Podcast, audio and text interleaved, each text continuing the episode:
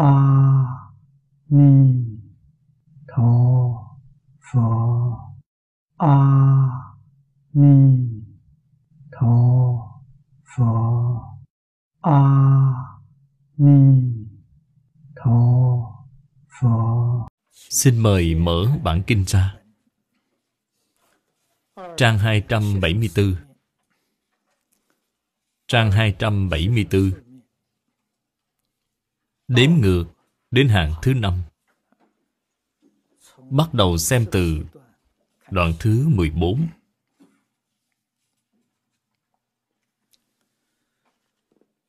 Lục dụ dĩ mộng, dụ vi tổng, Dư dụ vi biệt.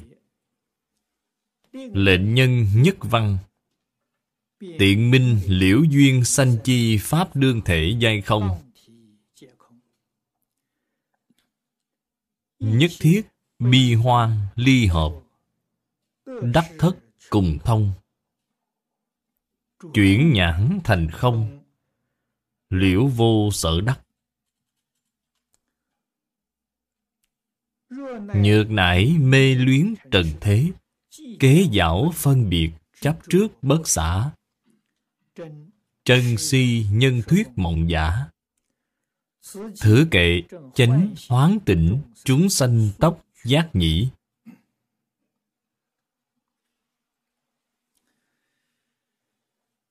Sau cùng, Ở trong cái bài kệ này, Tổng cộng đã nói sáu cái thí dụ. Phần trước đã từng báo cáo qua với các vị rồi. Không chỉ là thí dụ, Nói thật ra, Hoàn toàn là sự thật.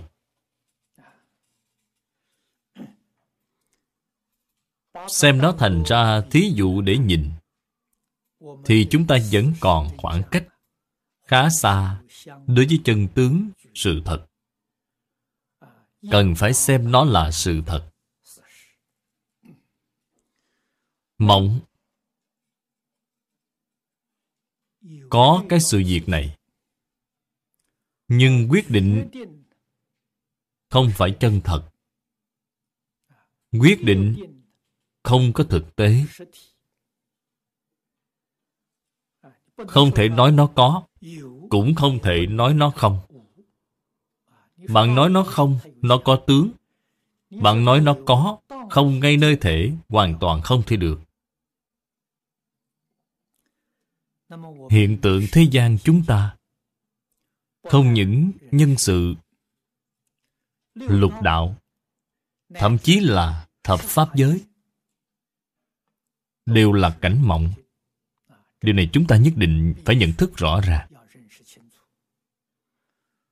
Chỉ có thoát khỏi thập pháp giới, Đến nhất chân pháp giới. Cái nơi đó nói là chân. Có thể thấy Thập pháp giới cũng không phải chân thật. Sau khi thoát khỏi thập pháp giới rồi, vậy mới chứng được chân thật. Chỉ có một mới là chân. Hai pháp thì không phải là chân. Chính là mê vọng. Chỉ có một là chân.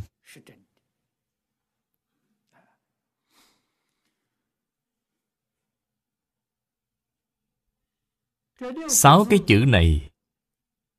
Mộng cái chữ này là nói chung. Huyễn, bào ảnh. Đều là dụ cho cảnh mộng. Không phải chân thật. Đều là miêu tả chữ mộng này. Là hư giả. Quyết định không phải chân thật. Lộ với điện là dụ cho thời gian tồn tại của nó. Ngắn ngủi. Nó không phải tồn tại, vĩnh viễn. Không phải tồn tại trong thời gian dài. Mà thời gian tồn tại của nó ngắn. Nói lời rất thành thật. Cái xương với điện này cũng không thể làm thí dụ được. Nhưng mà Phật ba ngàn năm trước. Nói xương với tia chớp, Bởi vì mọi người bình thường đều nhìn thấy. Biết cái thời gian này rất ngắn ngủi, Dễ dàng thế hội. Cho nên Phật không nói vào chỗ sâu xa. Biết nó là rất ngắn ngủi. Thế xem như là khá lắm rồi. Trên thực tế, Chúng ta ở trên kinh phía trước Đã chứng minh rất tỉ mỉ. Ở trong đây điều quan trọng nhất, Phật nói vi trần, tức chẳng phải vi trần, Ấy gọi là vi trần. Câu nói này đem hiện tượng vật chất, Nói triệt để nhất.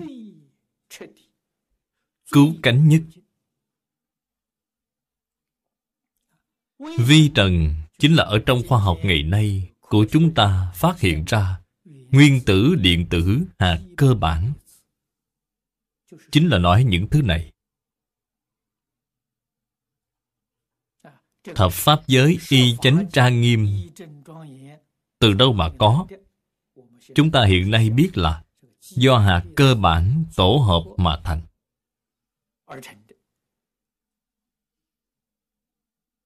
tính chất của hạt cơ bản là gì vậy? bạn chỉ cần nhận thức nó rõ ràng thì bạn sẽ sáng tỏ đối với cái thế giới này.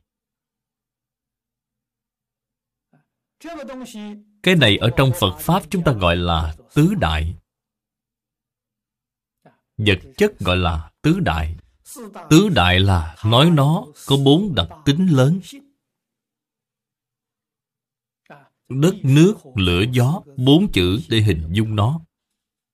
Đất, nó là cái vật chất. Chúng ta ngày nay nói nó là cái thể rắn. Chúng ta có thể nhìn thấy được. Đương nhiên đây là mắt thường, không thể nhìn thấy. Dưới kính hiển vi độ phóng đại cao thì nhìn thấy.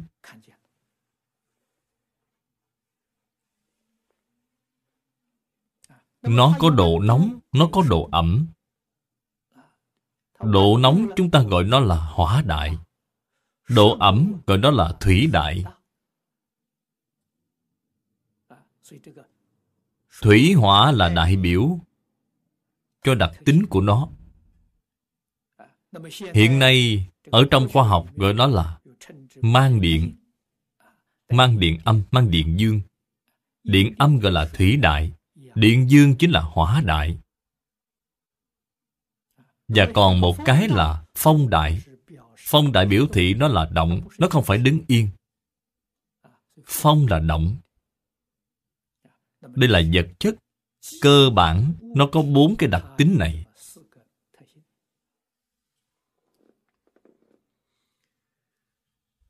Cho nên tứ đại đều không. Nó không phải chân thật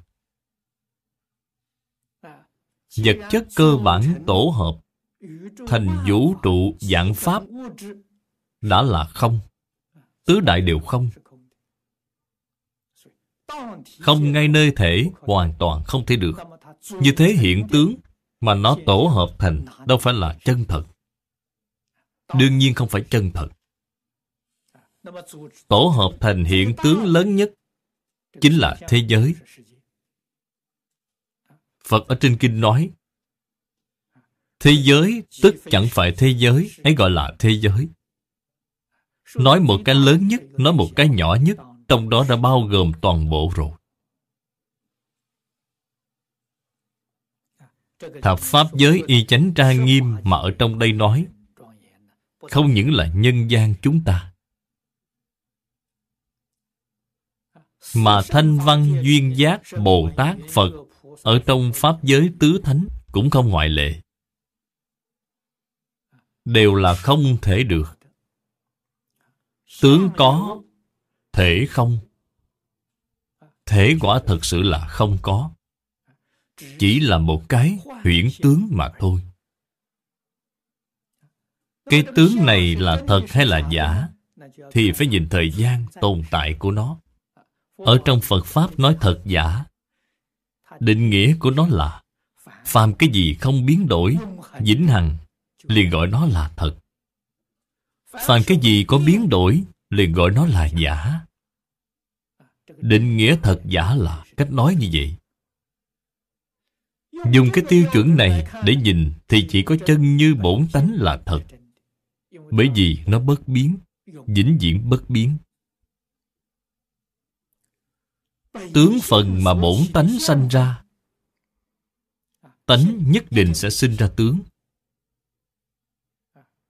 Phật ở trên kinh nói với chúng ta Bởi vì tánh bất sanh, bất diệt.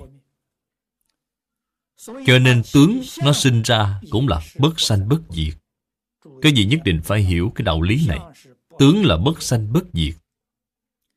Tướng có phải thật hay không? Tướng không phải là thật Tại vì sao không phải là thật vậy? Tướng có thể biến đổi Không giống như tánh Tánh không bị biến đổi, Tướng bị biến đổi Tướng là thiên biến dạng hóa Tướng biến đổi như thế nào vậy?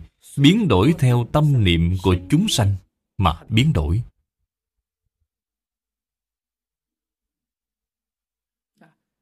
Trong Kinh Hoa Nghiêm gọi là Duy thức sợ biến.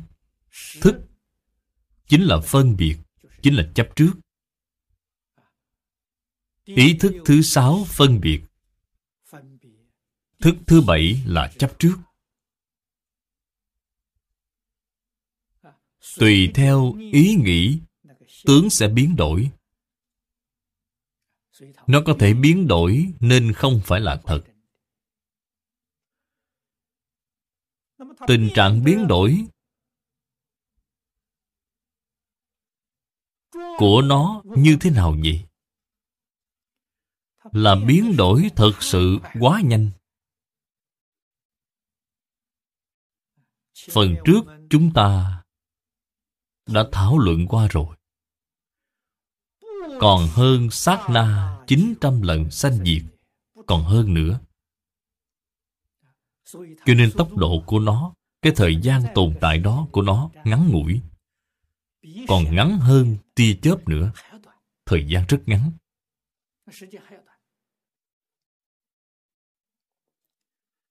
Đúng như trong Kinh Lăng Nghiêm nói là Ngay đó sanh ra, ngay đó diệt mất Cũng chính là nó vừa sanh liền diệt ngay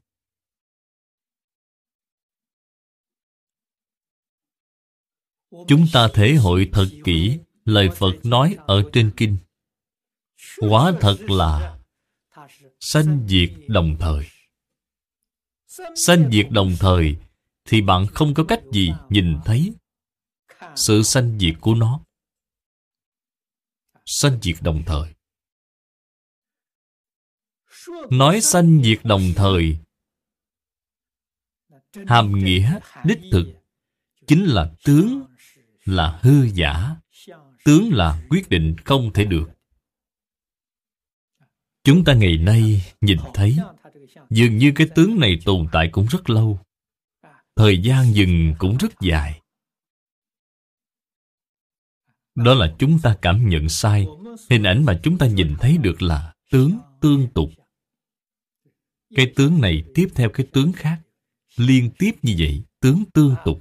Cho nên trong một sát na là Có 900 cái tướng tương tục. Chúng ta thấy là cái tướng này. Phàm phu không biết chân tướng sự thật, liền bị cái giả tướng này làm cho mê rồi. Cho rằng cái giả tướng này là thật sự tồn tại. Cái đầu tiên bị mê chính là thân tướng của chúng ta thân tướng của chúng ta đích thực là tướng tương tục sát na 900 lần sanh diệt. Cho rằng cái thứ này chính là mình. Chấp trước kiên cố nó. Ở trong đây khởi tham sân si mạng. Tạo vô lượng vô biên tội nghiệp. Nói thật ra, tất cả hưởng thụ toàn là rơi vào không. Quyết định không có. Nhưng mà tội nghiệp tạo tác ra cái đó chẳng có không Tại vì sao nói tội nghiệp chẳng có không gì? Tội nghiệp là vọng niệm, vọng tưởng. Vọng niệm là năng biến, có thể thay đổi hiện tướng. Huyễn tướng sát na sanh diệt là hiện tướng sở biến. Ở trong Pháp tướng Duy Thức Tông nó là, Cái năng biến là thật, Cái sở biến là giả Vì thế Phật nói với chúng ta Dạng Pháp đều không, Nhân quả bất không Nhân quả là năng biến Cho nên người thật sự giác ngộ, Họ nhìn thập pháp giới là gì vậy? Hiện tướng của thập pháp giới Chỉ chẳng qua là hiện tướng, Tương tục, Tuần hoàn, Nhân quả, Thiện ác Ngoài cái hiện tướng này ra, Thì chẳng có gì cả. Người giác ngộ, Không những lục đạo mà thập pháp giới cũng là như vậy.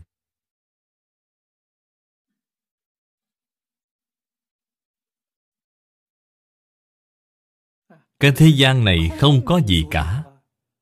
Đại sư Vĩnh Gia nói ở trong chứng đạo ca, Giác rồi không không cả đại thiên. Câu nói này hiện nay chúng ta nghe thấy thể hội tự nhiên là không giống nhau rồi. Giác rồi không không cả đại thiên. Có phải là hiện tướng của đại thiên thập pháp giới không có hay không vậy? Không phải như vậy.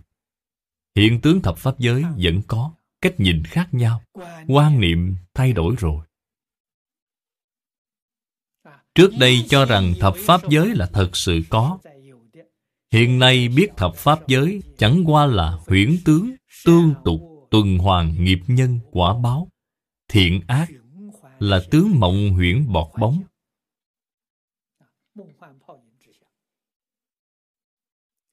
Nhất định không phải là sự thật. Chắc chắn không thể được. Đây là chân tướng sự thật. Thời gian tồn tại của nó là cực kỳ ngắn ngủi ngắn ngủi đến mức chúng ta không cách gì tưởng tượng được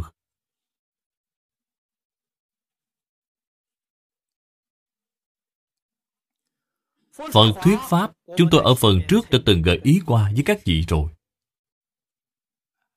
Nguyên tắc mà Phật thuyết Pháp cho tất cả chúng sanh là nương vào nhị đế mà thuyết. Nhị đế là chân đế, tục đế. Chân đế chính là chân tướng sự thật. Những gì mà tất cả Kinh Đại Thừa nói đều là thực tướng. Kinh Đại Thừa là lấy thực tướng làm thể. Lời Phật nói là hoàn toàn nói chân tướng sự thật của vũ trụ nhân sanh.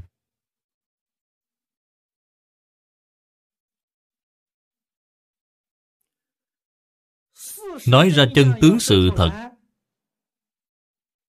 Chúng sanh không thể tiếp nhận, Không thể tin được Phật liền không nói chân tướng sự thật, Liền nói tục đế.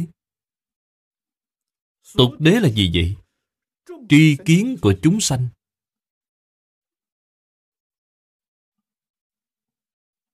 Cũng chính là người mê mất tự tánh. Cách nghĩ, cách nhìn của họ Có thể tiếp nhận. Phật nói cái phương diện này. Đây là nương vào tục đế mà nói. Thí dụ Trên kinh điển thường nói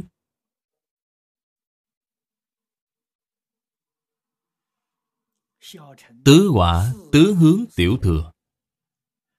51 cấp bậc đại thừa. Đây là thuận theo tục đế mà nói. Nếu như nói lời chân thật, Thì lời này thảy đều không có. Chúng ta học Kinh Kim Cang, Sắp học xong rồi.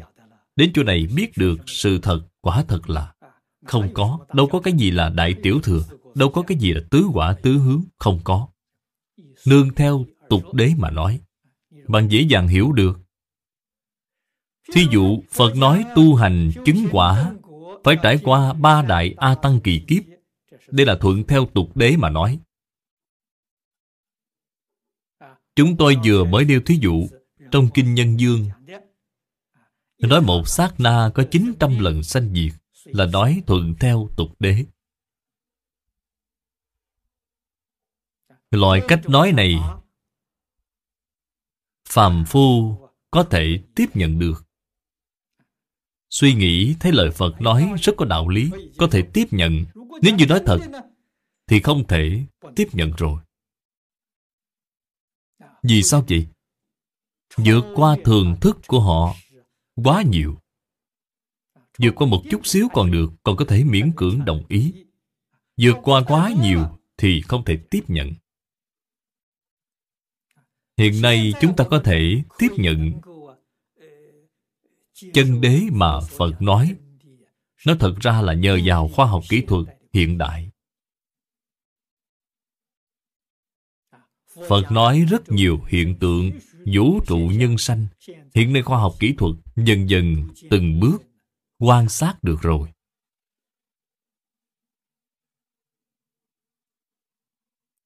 Người ngày nay Tu học Nó thật ra là thuận tiện hơn. Người xưa quá nhiều Nhưng mà chúng ta không thể không khâm phục Đối với người cổ đại. Người hiện đại có một số thưởng thức khoa học. Nói đến cảnh giới rất sâu, Chúng ta gật đầu đồng ý, Khâm phục lời Phật nói. Vào thời xưa, Khoa học kỹ thuật chưa có phát minh. Những người đó sao có thể tin được như vậy? Đây là chúng ta nói những người đó là thật sự có trí huệ. Thật sự có thiện căn.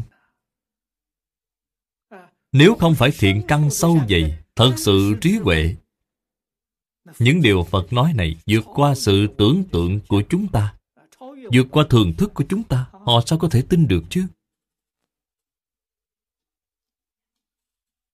Đây lại là chỗ chúng ta không thể không khâm phục.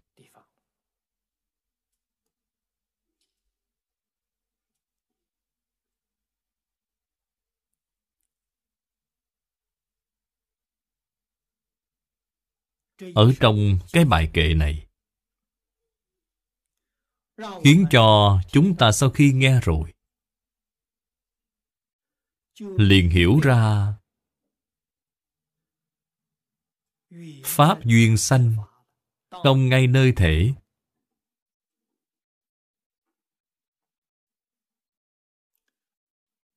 Hợp pháp giới là Pháp duyên sanh. Pháp thế gian, Pháp xuất thế gian Đều là Pháp duyên sanh. Pháp do nhân duyên sanh. Pháp do nhân duyên sanh Không có tự thể. Cho nên nói không ngay nơi thể là hoàn toàn Giống như nằm mộng vậy.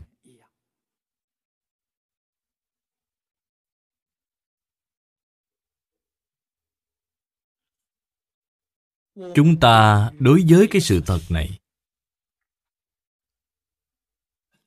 Có thể thể hội, Có thể đó là bề ngoài. Chưa có thể thâm nhập. Thể hội trên bề ngoài.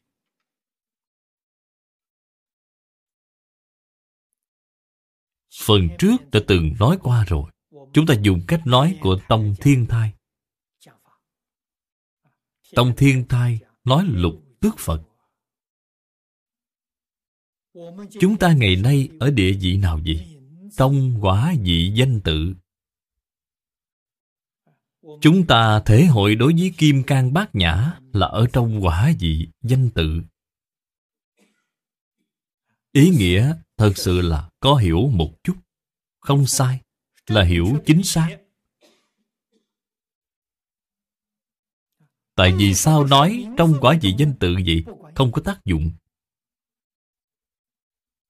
Chúng ta đối với người với sự, với vật, vẫn là còn khởi tâm động niệm, vẫn là còn phân biệt chấp trước. Không có tác dụng.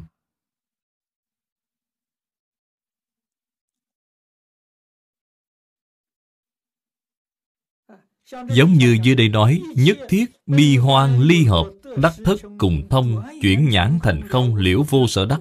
Chúng ta hiểu, Nhưng mà hoàn toàn không có được gì cả, Mà chúng ta vẫn muốn được.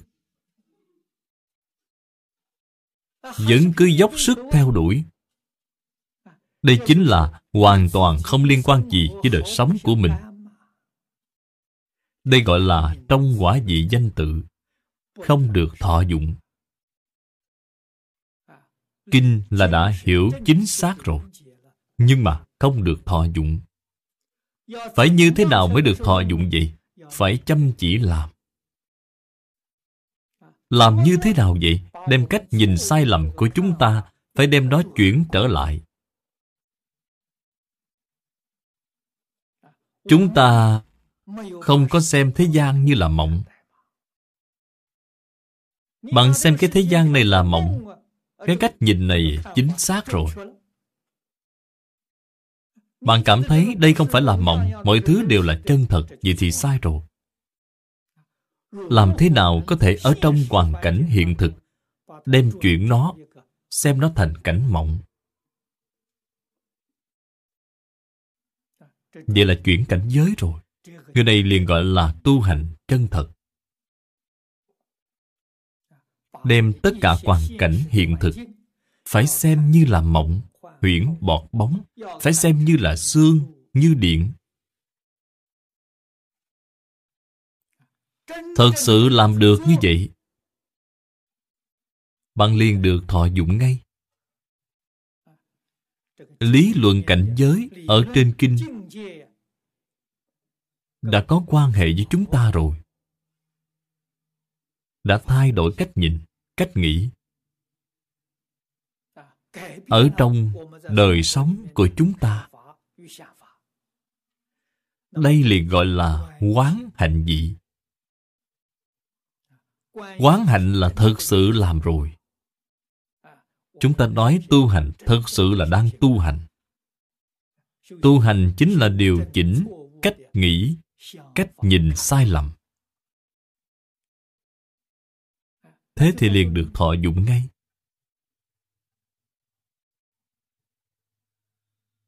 Cho nên đến quán hạnh mới có thể nói là từ bên ngoài đã thâm nhập vào được rồi. Đối với nghĩa kinh, lý luận cảnh giới ở trong kinh nói, bạn có thể thâm nhập một cấp rồi. Giàu vẫn còn cạn, Vẫn chưa đủ sâu. Nhưng mà giàu cạn Đã có thọ dụng. Thọ dụng gì vậy? Phiền não nhẹ rồi. Bình thường phiền não nặng Nặng là vọng tưởng nhiều. Phân biệt nhiều, Chấp trước nhiều, Ý nghĩ được mất nhiều. Tham sân si mạng nhiều. Những thứ này nhiều, Thì cảnh giới biến ra là biến thành tam độ. Không thể biến ra cảnh giới tốt. Bạn có thể vào được một phần, hai phần. Những ý nghĩ này nhẹ rồi. Tâm địa dần dần từng bước khôi phục về thanh tịnh. Tâm thanh tịnh sanh chân trí huệ. Kinh Kim Cang phần trước nói rồi, Tính tâm thanh tịnh tắc sanh thực tướng. Thực tướng bát nhã hiện tiền rồi, Trí huệ chân thật hiện tiền rồi. Trí huệ chân thật chính là Phật tri, Phật kiến. Cho nên bạn được thọ dụng, Được thọ dụng, vượt qua lục đạo rồi. Công phu quán hạnh sâu Thì thoát khỏi lục đạo luân hồi.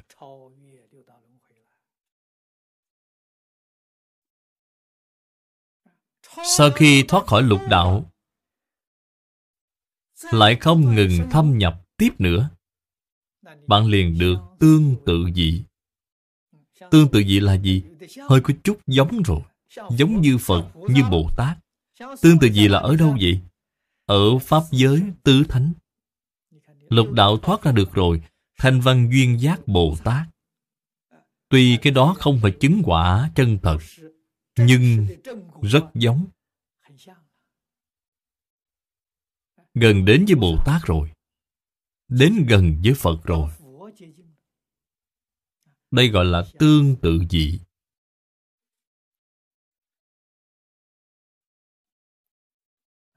Lại phải thâm nhập thêm một tầng nữa. Thì mới đến phần chứng dị. Vượt qua tương tự từ tương tự lại nâng cao lên tiếp phần chứng rồi. Phần chứng chính là đã ra khỏi thập pháp giới. Thoát khỏi thập pháp giới, đến nhất chân pháp giới. Nhất chân pháp giới là thật, đó không phải là giả. Tuy là thật, nhưng chưa hoàn toàn viên mãn. Bạn lại chứng được một phần, hai phần thật, chưa phải là thật viên mãn. Người xưa đem cái cảnh giới này dùng cái thí dụ để nói, bởi vì cái cảnh giới này rất khó hiểu rõ. Tôi nói như vậy là đã khá rõ ràng rồi. Tôi nói lục đạo, pháp giới tứ thánh, nhất chân pháp giới, cái này mọi người dễ hiểu. Người xưa dùng thí dụ nói, thí dụ mặt trăng.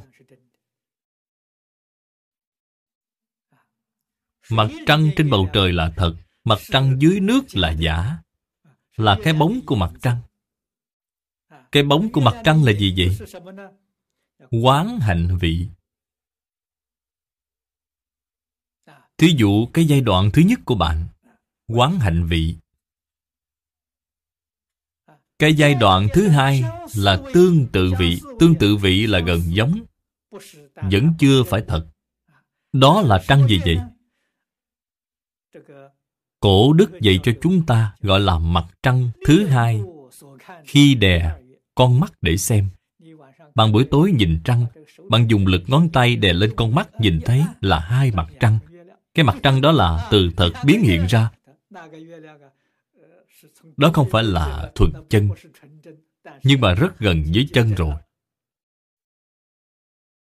Dùng cái thí dụ này để nói đương nhiên, cái trăng đó là thật hơn so với trăng trong nước. Trăng trong nước hoàn toàn là giả. Cái này là đến gần với thật, là tương tự dị. Mắt khỏe nhìn cái mặt trăng này, đó là trăng thật, đó là phần chứng. Phần chứng mồng ba mồng bốn, cái trăng non đó là trăng thật, không phải là giả. Là mặt trăng thật, nhưng nó không phải là trăng tròn. Đây gọi là phần chứng phải đến 15 trăng tròn, trăng đầy. Đó gọi là chứng cứu cánh viên mãn. Đó gọi là giác cứu cánh, quả vị cứu cánh. Người xưa dùng cái này để làm thí dụ. Cái thí dụ này chúng ta cũng rất dễ dàng hiểu. Nhưng mà chúng ta trên quả vị tu hành, hợp chung lại để xem. Các vị sẽ càng rõ ràng càng sáng tỏ hơn.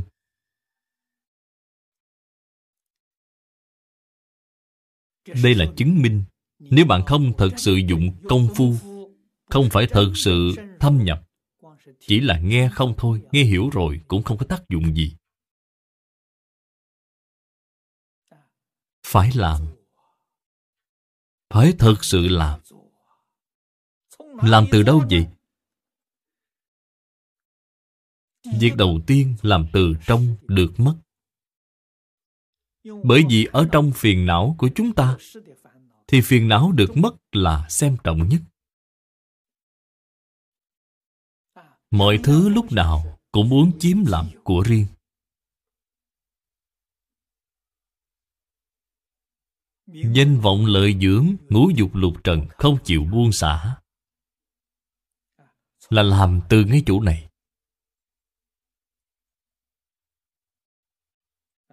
Không nên sợ hãi. Đây là tu hành chân thật. Bạn không nên cho rằng, Tôi không cần nữa, Không cần, chẳng phải không có sao? Tôi không cần tiền, ngày mai ăn cơm Thì làm thế nào? Cho nên con người đều khởi vọng tưởng.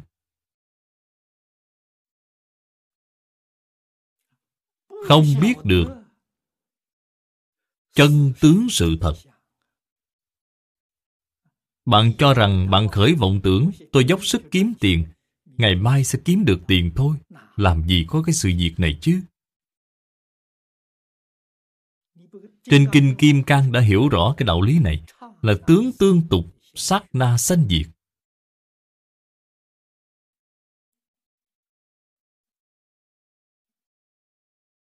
Đây là nghiệp nhân quả báo tương tục tuần hoàn. Hoàn toàn không có liên quan gì với cái vọng tưởng đó của bạn cả. Nếu như khởi vọng tưởng là có thể có được, Thì Phật Bồ Tát là việc gì? Phải đến giáo hóa chúng sanh chứ.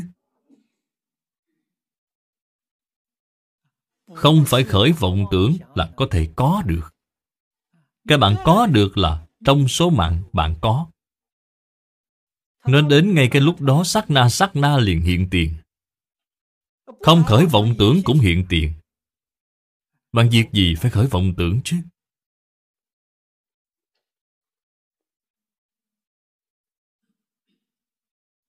Lý và sự quả thật đều có độ sâu tương đối.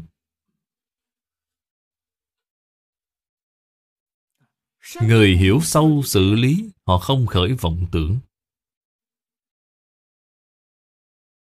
Tôi khuyên đồng tu mới học, nhất định trước tiên phải đọc Liễu Phạm Tứ Huấn 300 lần. Hy vọng bạn thật sự có thể khẳng định Giọt nước hạt cơm đều do tiền định Bạn còn nghĩ cái gì chứ? Cái gì cũng không cần phải nghĩ nữa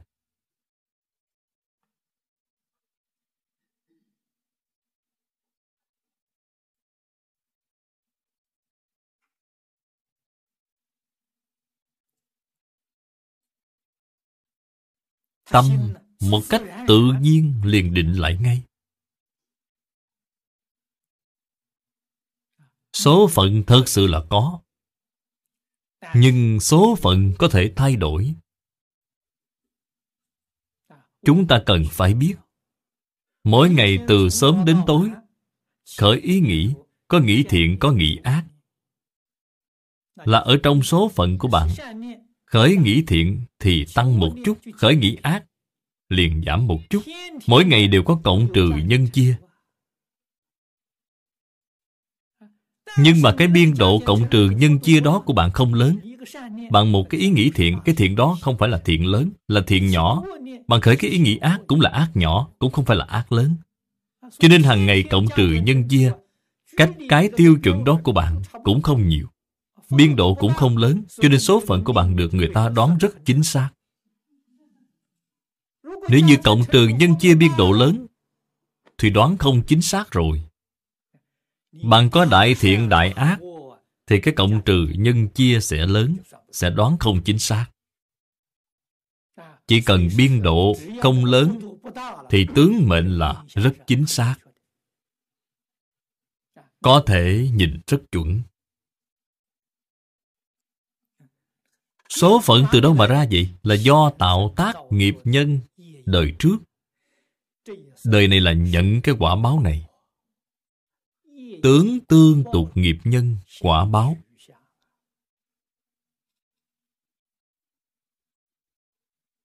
Nghiệp nhân thành quả báo. Quả báo lại biến thành nghiệp nhân. Vĩnh viễn ở nơi đó tuần hoàn, không dứt. Là làm cái trò hề như vậy.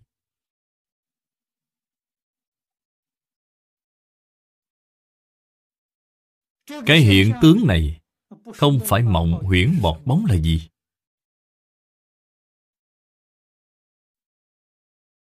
Người thật sự giác ngộ Thấy rõ ràng rồi, thấy minh bạch rồi.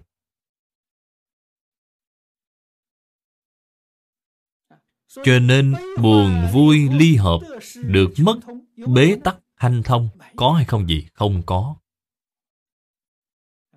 Trong chớp mắt thành không, Đó là nói báo hết rồi. Đây là người thế gian thấy. Người giác ngộ, Thấy buồn vui ly hợp Được mất bế tắc hành thông Hoàn toàn là không tồn tại. Không ngay nơi thể Hoàn toàn không thể được, Đâu có cái thứ này tồn tại chứ. Chỉ cần bạn vẫn còn buồn vui ly hợp Được mất bế tắc hành thông, Bạn vẫn mê ở trong cái cảnh giới này, Mới khởi cái hiện tướng này. Bạn thực sự giác ngộ rồi Thì làm gì có loại ý nghĩ này chứ? Người thật sự giác ngộ, Tâm là thanh tịnh, Tâm là bình đẳng. Trong tâm tràn đầy trí huệ, Chân thật. Người chưa có giác ngộ, Ở trong tâm tràn đầy vọng tưởng. Phân biệt chấp trước. Phiền não. Chỗ khác nhau rõ rệt Của thọ dụng Giữa giác và mê là ở chỗ này. Người giác ngộ tâm thanh tịnh. Người giác ngộ biểu hiện ra là Đại từ Đại Bi. Đại từ Đại Bi, Nếu dùng cách nói hiện nay để nói, Là yêu thương tất cả chúng sanh, Quan tâm tất cả chúng sanh. Sự yêu thương quan tâm đó của họ là bình đẳng. Không phải nói Người này có quan hệ gì với tôi. Tôi đặc biệt yêu thương họ. Người kia gây khó dễ cho tôi. Tôi liền xa lìa họ. Không có. Quyết định là bình đẳng.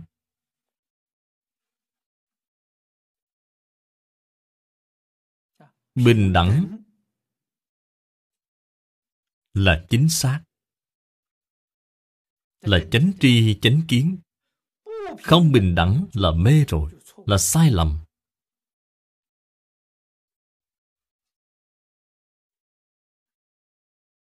Tại vì sao phải nói như vậy? Bởi vì thập pháp giới y chánh trang nghiêm là tướng phần do tự tánh biến hiện ra. Cùng một cái tự tánh. Cho nên bình đẳng là chính xác. Cái chính xác này là bình đẳng hoàn toàn tương ưng với tự tánh. Không bình đẳng liền đi trái lại với tự tánh. Toàn là tự tánh biến hiện ra. Lìa khỏi tự tánh thì quả thật là không có một pháp có thể được.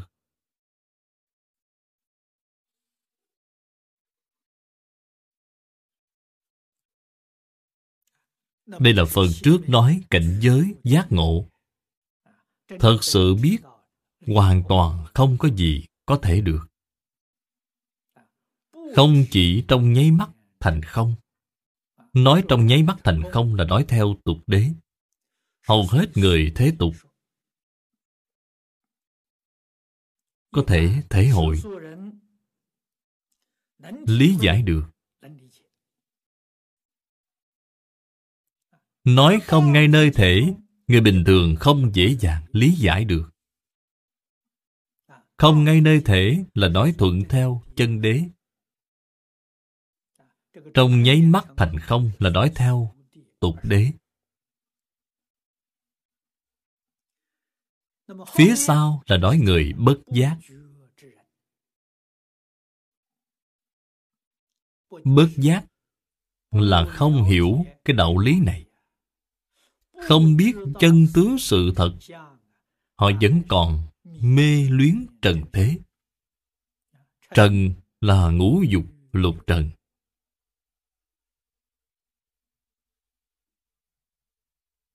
Ở trong phật pháp đem nó quy nạp. Quy nạp thành tài sắc danh thực thùy. Ở trong tâm không buông xả được. Mê là cho nó là thật. Vậy là mê rồi. Luyến là ở trong đây khởi tham sân si mãn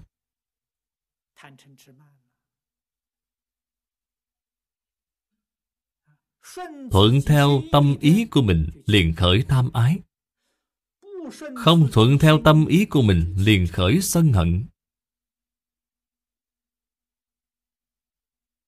Vậy liền tạo nghiệp rồi. Cảnh giới mà sáu căn tiếp xúc là sáu trần. Sáu trần là sắc thanh hương vị xúc pháp. Sáu trần bao gồm thế gian và xuất thế gian. Đều không thể lìa khỏi tướng cảnh giới. Ở trong đây, kế giảo phân biệt. Kế giảo Kế chính là đố kỵ, Phân biệt. Kế chính là ở trong tâm khởi tâm động niệm, Chính là ý nghĩa của kế. Giảo là so sánh. Khởi tâm động niệm ở trong cảnh giới so sánh. Phân biệt chấp trước bất xả. Bất xả chính là chấp trước, Kiên cố. Đâu có biết là Kế giảo phân biệt chấp trước Bất xả của họ. Chỉ là công giả trạng Là hoàn toàn giống như trong mộng vậy. Khi người ta nằm mộng, Không biết mình đang nằm mộng. Ở trong mộng vẫn làm cái sự việc này. Người này ngu si.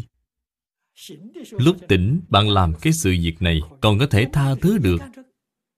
Nằm mộng cũng làm việc này. Cũng phân biệt so đo, Cũng chấp trước kiên cố.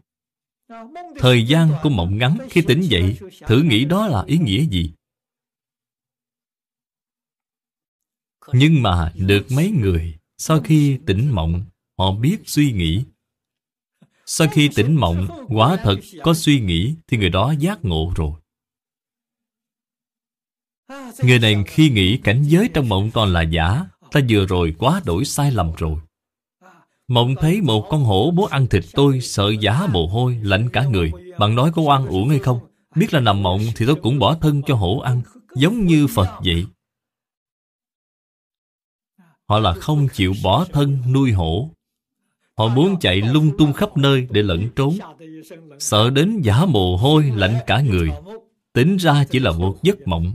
Vậy mới hối hận không có đem thân cho hổ ăn. Đây chính là chứng minh Mức độ phân biệt.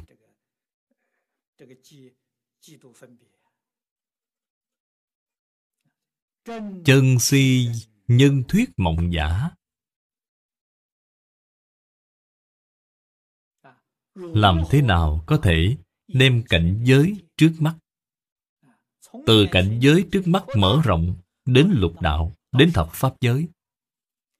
Xem đều là một giấc mộng, Đều là cảnh mộng. Cho nên chúng ta mới nhìn thấy Phật nói ở trên kinh. Đại tác mộng trung Phật sự. Câu nói này Chúng ta đã thể hội được một chút ý nghĩa rồi. Phật Bồ Tát thể hiện ở trong lục đạo độ hóa chúng sanh. Cần dùng thân Phật mà được độ, liền hiện thân Phật mà thuyết Pháp. Ba ngàn năm trước, Thích Ca Mâu Ni Phật giáng sanh tại Ấn Độ. Đó là gì sự việc gì vậy? Cần dùng thân Phật mà được độ, liền hiện thân Phật mà thuyết Pháp. Phật xuất hiện ở thế gian Giảng kinh hơn 300 hội, Thuyết Pháp 49 năm. Ngài làm cái gì vậy? Làm Phật sự trong mộng. Phật biết đây là cảnh mộng. Cái này không phải là sự thật. Cho nên Phật nói Ngài không có độ chúng sanh. Phật nói Ngài không có thuyết Pháp.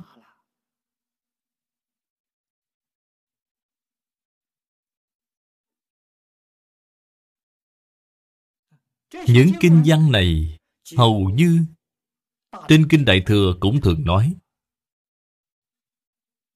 Bổn kinh cũng có.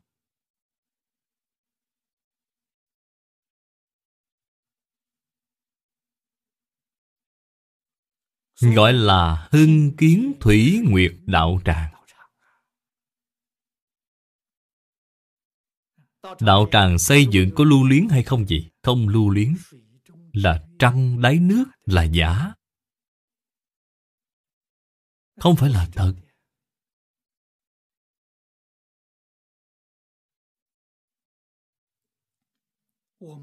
Chúng ta từ hai câu này cần thể hội cho được. Không nên cho rằng đây là phật, bồ tát thị hiện, cảnh giới của họ. Cảnh giới của họ thì không có liên quan gì đến chúng ta. Chúng ta nghe thấy lời này của họ, Phải nghĩ đến bản thân. Bản thân chúng ta lập một cái vườn nhà, Là vườn nhà trăng đáy nước. Người trong gia đình chúng ta tổ hợp Mỗi ngày sinh hoạt Đó là sinh hoạt ở trong mộng. Nếu như bạn có thể đem đời sống của bạn, Đem công việc của bạn Xem thành sự nghiệp trong mộng Xem tất cả mọi công tích Là đạo tràng, Trăng, đáy nước. Thế thì chúc mừng bạn. Bạn đã thành Phật rồi, Thành Bồ Tát rồi. Bạn đã không phải là phàm phu rồi. Bạn chấp trước giường nhà của bạn, Chấp trước sự nghiệp của bạn. Bạn là phàm phu. Cho nên chúng ta nghe qua lời nói của người ta, Lập tức phải tiêu quy, tự tánh. Thì chúng ta cũng được thọ dụng. Họ vừa nói vậy, Ta đã hiểu rõ rồi. Họ xây cái đạo tràng, Ta xây cái nhà, Đây cũng là một, Cùng một sự việc. Cái đạo tràng đó của họ là đạo tràng trăng đáy nước, Cái nhà này của ta chẳng phải cái nhà trăng đáy nước sao? Công việc của họ là Phật sự trong mộng, Công việc của ta lại lẽ nào không phải là công việc trong mộng sao? Đạo lý giống như nhau. Cho nên nghe thấy những lời nói này Cần tiêu quy tự tánh cho được. Tức là chúng ta phải quay trở về bản thân của mình, Thì chúng ta liền được thọ dụng ngay. Chúng ta đối với đời sống, Đối với công việc, Đối nhân Sự thế hoàn toàn không chấp trước. Thật sự làm được tùy duyên Mà không phan duyên. Ở trong đời sống cả đời, Không có vọng tưởng, Không có phân biệt, Không có chấp trước, Không có phiền não. Bạn nói tự tại biết bao. Tràn đầy trí huệ chân thật. Cuộc sống cả đời của bạn là sống ở trong trí huệ, Không giống như những người khác. Như vậy liền chuyển phàm thành thánh.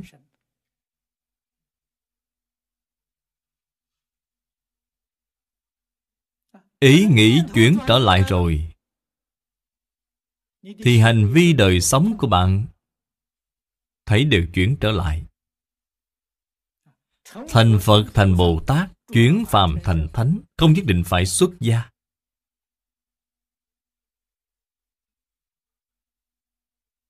Xuất gia mà không biết thì vẫn không thể chuyển như thường. Xuất gia xây đạo tràng Đạo tràng của tôi, Nó không phải đạo tràng trăng đáy nước hay sao? Họ cho rằng là đạo tràng đích thực của bản thân họ.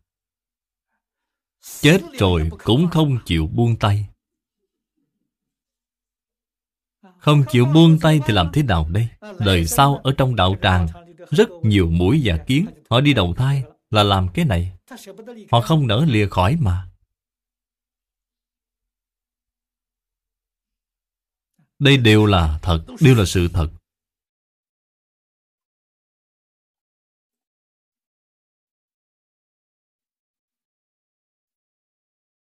Chúng tôi đã từng nhìn thấy Ở trong đạo tràng nuôi một số động vật Nuôi chó, nuôi mèo.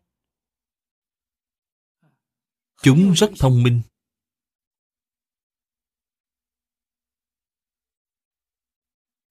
Pháp Sư Đàm Hư kể Lão Pháp Sư Đế Nhàn năm xưa Lúc làm trụ trì chùa Đầu Đà Tại Ung Châu Ở trong chùa họ có nuôi một con gà trống.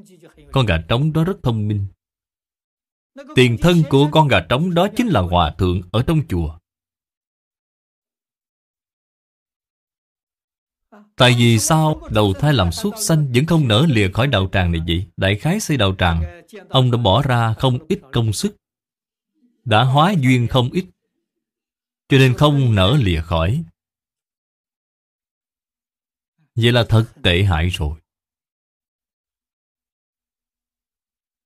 Năm xưa, Chúng tôi ở Đài Loan nghe nói Bến cảng nhỏ Cao Hùng Có một ngôi chùa. Trong đó có nuôi một con chó. Con chó đó vì sao Bị người ta phát hiện là trụ trì Ở trong chùa trước đây? Làm sao biết được vậy? Con chó đó mỗi ngày tham dự thời khóa Sớm tối giống như mọi người vậy. Mọi người nhiễu Phật, Nó đi theo phía sau. Khi đến làm tam quy y, Nó liền đi ngay. Nó không tham gia làm tam quy y. Đó là trụ trì. Vẫn còn cái tập khí này ở trong đó. Vì sao thời gian lâu rồi Bị người ta phát hiện, Bị một vị Pháp Sư khác biết cái sự việc này, Gọi nó lại dạy cho nó một trận. Ngươi bây giờ là súc sanh, không phải trụ trì. Thời khóa sớm tối nhất định phải làm xong, Ngươi mới được đi. Nó cũng thật sự rất có thông minh.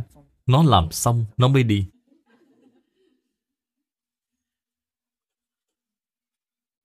Đây chính là không buông xả. Không biết là đạo tràng Trăng, đáy nước. Phật sự ở trong mộng.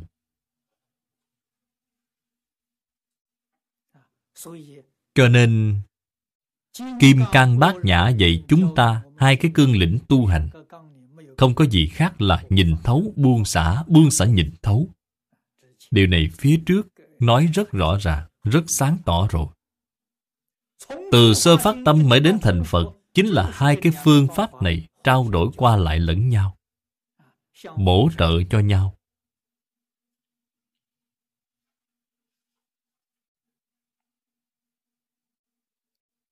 Chúng ta đọc đến cái bài kệ này Cần có sự cảnh giác cao độ.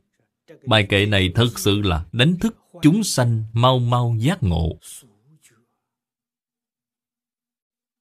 Mau mau giác ngộ, Quyết định không được, mê luyến. Mê luyến thì không thể ra khỏi lục đạo luân hồi. Những gì trong đời này tu chỉ là một chút phước báo mà thôi.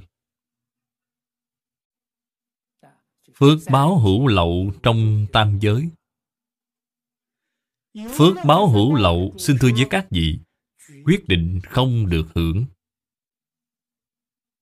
Đây là người thế gian, rất nhiều người không biết. Bởi vì hưởng phước, không có chuyện không tạo tội nghiệp.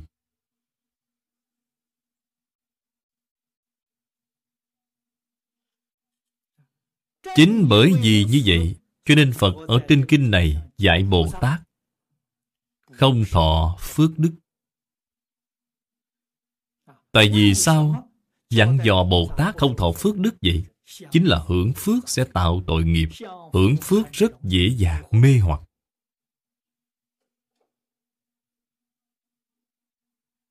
Bồ Tát có trí huệ, Bồ Tát giác mà không mê.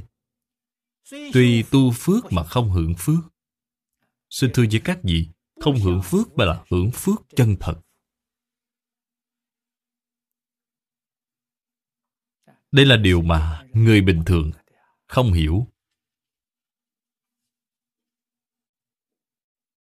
Người thế gian chúng ta có phước báo, Rất nhiều người hầu hạ. Người này rất có phước báo. Hầu hạ là gì vậy? Sức khỏe họ không tốt. Cần có người hầu hạ. Sức khỏe tốt giống như trước đây, Lý Lão Sư 95 tuổi cũng không cần người chăm sóc. Những là tự mình nấu cơm, Tự mình giặt quần áo. Chúng tôi nhìn thấy, Thầy 95 tuổi rồi Cũng không có người chăm sóc, Không có phước báo. Thầy thật sự là có phước báo, Thật sự hưởng phước. Thầy sức khỏe rất khỏe mạnh mà. Đến khi rất nhiều người chăm sóc mình bất động rồi, Sức khỏe họ là không tốt rồi. Cho nên thân phải động Sống động. Sống thì phải động. Bất động thì là người không còn sống rồi. Rất nhiều người hầu hạ, Họ là bất động. Bất động thế là sắp rồi, Là hết sống rồi. Phải hiểu được cái đạo lý này. Đó là hưởng phước chân thật.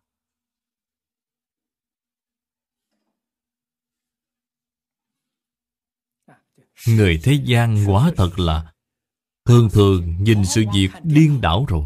Trên Kinh Phật thường nói, Rối loạn điên đảo.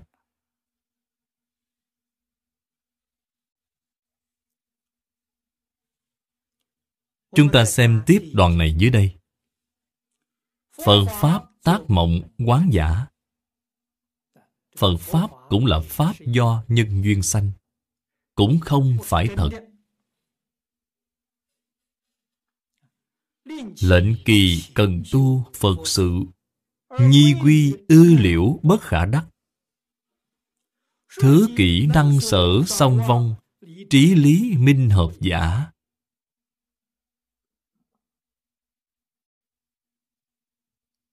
Chúng ta trước tiên xem cái đoạn này. Thật ra, Phật Bồ Tát không những là nói rõ cái sự thật này cho chúng ta, mà càng hiếm có hơn là họ biểu diễn cho chúng ta xem. Thị hiện ở cái thế gian này làm ra cho chúng ta xem. Ở trong đại đức xưa của trung quốc, có người xuất gia, cũng có người tại gia là phật bồ tát hóa thân.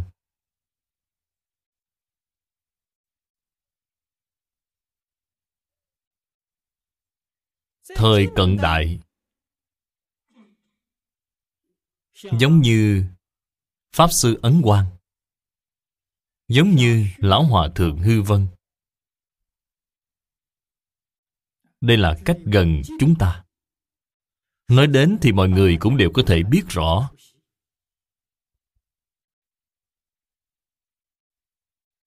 Thời gian trụ thế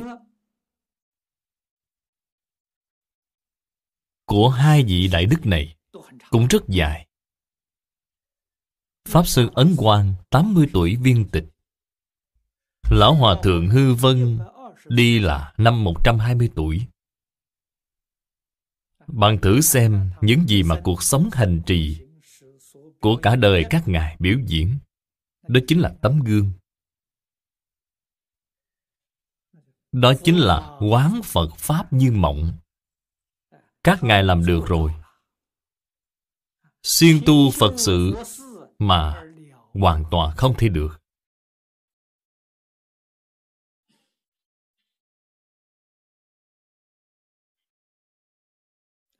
Thị hiện làm cư sĩ tại gia.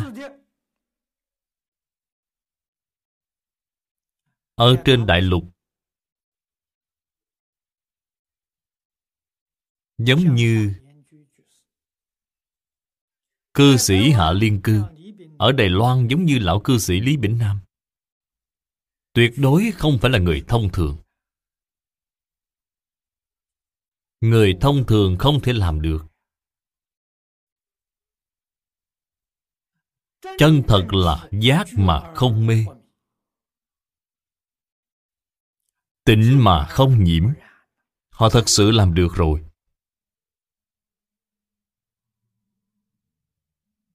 Cả đời họ sống vô cùng thanh bận Ngày ăn một bữa.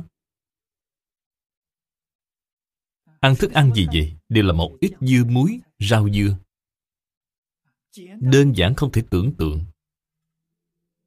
Người khác nếu sống cái đời sống đó Thế thì nguy quá rồi Quá khổ rồi. Các ngài vẫn vui vô cùng. Chúng ta ăn thức ăn, Mỗi bữa phải đổi món, Đổi khẩu vị Người ta một mùi vị ăn quanh năm suốt tháng, Họ ăn cũng không cảm thấy chán Không có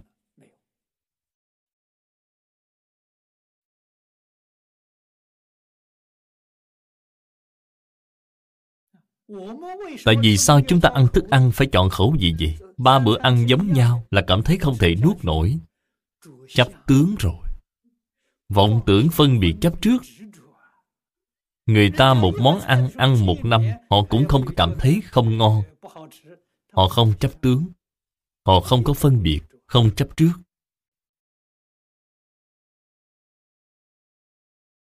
Người ta sống là đời sống của trí huệ. Chúng ta sống là đời sống của phiền não. Ở trong đời sống khởi vọng tưởng Người ta ở trong đời sống không có vọng tưởng. Không có vọng tưởng chính là trí huệ.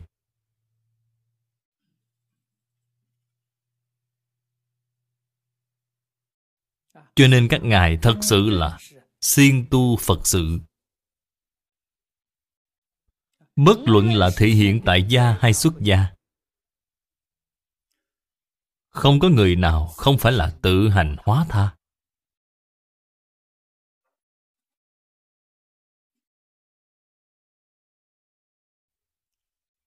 Tuy là hàng ngày làm sự nghiệp tự hành hóa tha, Nhưng trong tâm rất sạch sẽ.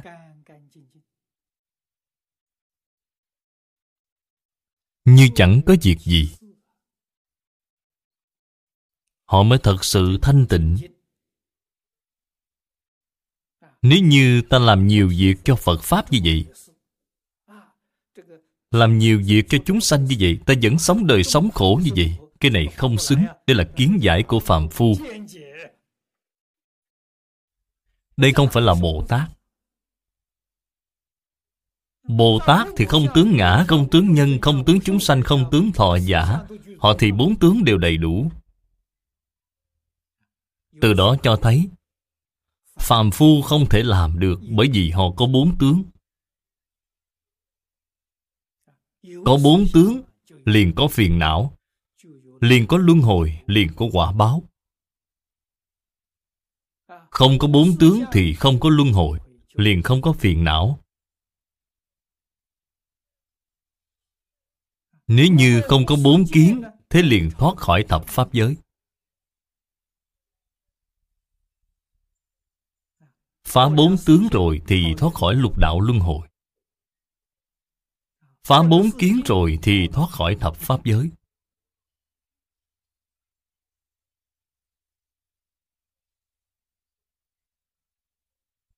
Đây gọi là người học Phật. Chúng ta ở trong Phật Pháp, Bất luận là Tu pháp môn nào, Bất luận là dùng công phu ra làm sao, Chỗ này nói cho chúng ta là nguyên tắc. Phật Pháp cũng không được chấp trước. Trên Kinh Kim Cang nói rồi, Pháp còn phải xả hướng hộ phi Pháp. Phật Pháp chúng ta có thể dùng nó, Không được chấp trước nó chấp trước là sai rồi. Cho nên phải siêng tu. Tuy xuyên tu mà tâm địa phải thanh tịnh.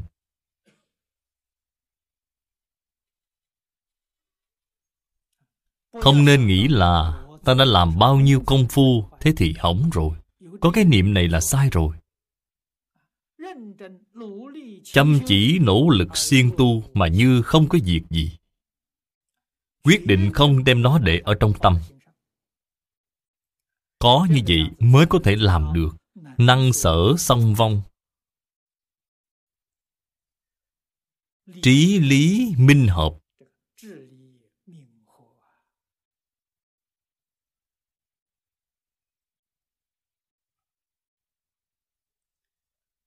Năng sở song vong là đoạn đức đoạn tất cả ác. Có cái ý nghĩ có năng, có sở này là nguồn gốc của tất cả chấp trước. Nói nguồn gốc của tất cả chấp trước chính là nguồn gốc của tất cả phiền não. Đây là đem gốc rễ của phiền não nhổ bỏ hết.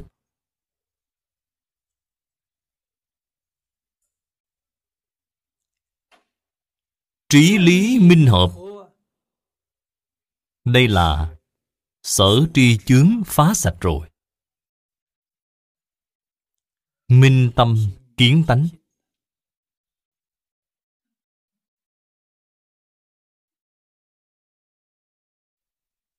Năng sở song vong là đoạn đức. Đây là trí đức. Trí huệ chân thật hiện tiền rồi.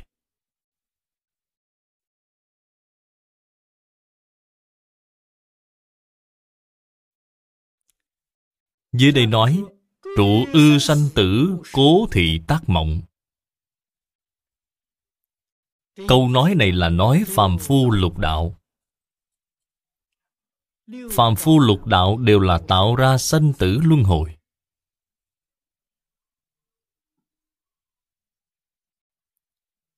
Sanh thiên cũng tốt. Đọa tam độ cũng tốt. Đều là nằm mộng mà. Cái cảnh giới đó toàn là cảnh mộng.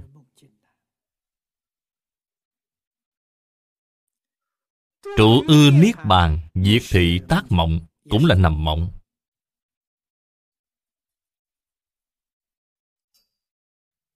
Có một số thoát khỏi lục đạo rồi. Chứng được quả A-la-hán Chứng được quả Bích Chi Phật. Trụ vào thiên chân Niết Bàn.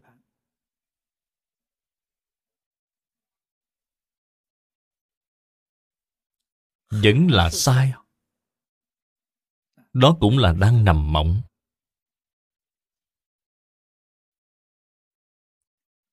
Tất nhất vô sở trụ, Nải vi đại giác nhĩ.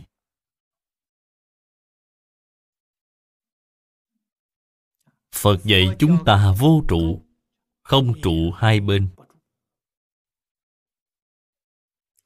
Không trụ sanh tử, Không trụ niết bàn. Không được trụ hai bên.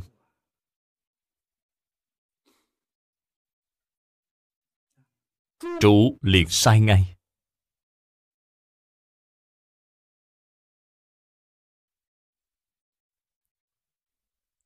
Cho nên Phật ở trên kinh này dạy người vậy tu Bồ Đề chính là dạy mọi người chúng ta. Trụ vô sở trụ. Vậy thì đúng. Có chỗ trụ liền sai ngay.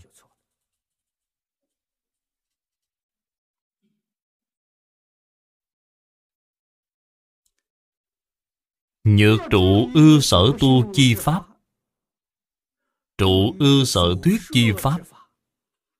Trụ ư sở đắc chi pháp. Tắc giai thị tác mộng.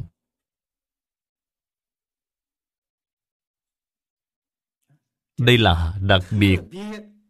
Đối với người học Phật, Thật sự dụng công chúng ta. Sợ bạn Dụng tâm sai. Chúng ta thông thường thấy, Người này rất khá rồi. Họ cái tâm đó an trụ vào Pháp sở tu. Pháp sở thuyết, Pháp sở đắc Họ an trụ vào trong đây. Chúng ta xem thấy rất khá Rất hiếm có rồi.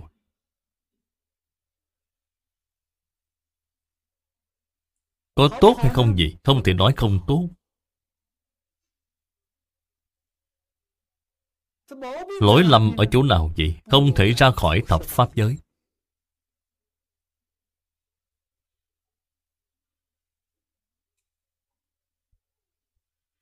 Trụ vào sở tu, trụ vào sở thuyết. Là các Bồ Tát ở trong Pháp giới tư thánh. Trụ vào sở đắc. A-la-hán Biết chi Phật. Sở đắc của họ là thiên chân niết bàn. Ở trong Pháp giới tứ thánh Vẫn có Phật. Phật tạng giáo, Phật thông giáo. Họ chứng được Phật quả rồi. Trụ vào trong Phật quả. Hỏng rồi. Họ vừa trụ như vậy Thì không thể nâng cao lên được nữa. Giống như chúng ta lên lầu vậy Có 10 tầng lầu. Ta lên đến tầng thứ năm Ta liền trụ ở nơi đó Thì tầng thứ sáu không thể lên đến được phải không, trụ mới có thể lên được? Trụ rồi thì không thể lên được. Phật ở trong thập pháp giới. Tại vì sao không thể chứng được nhất chân pháp giới? Chính là họ trụ rồi. Trụ chính là chấp tướng.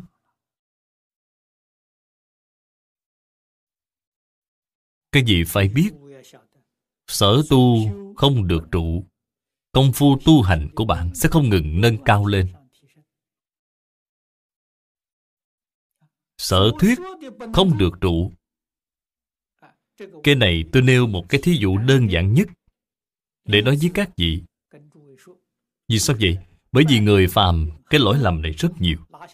Những lỗi lầm nào vậy? Pháp sư giảng kinh. Thí dụ, Pháp Sư giảng kinh Kim Cang.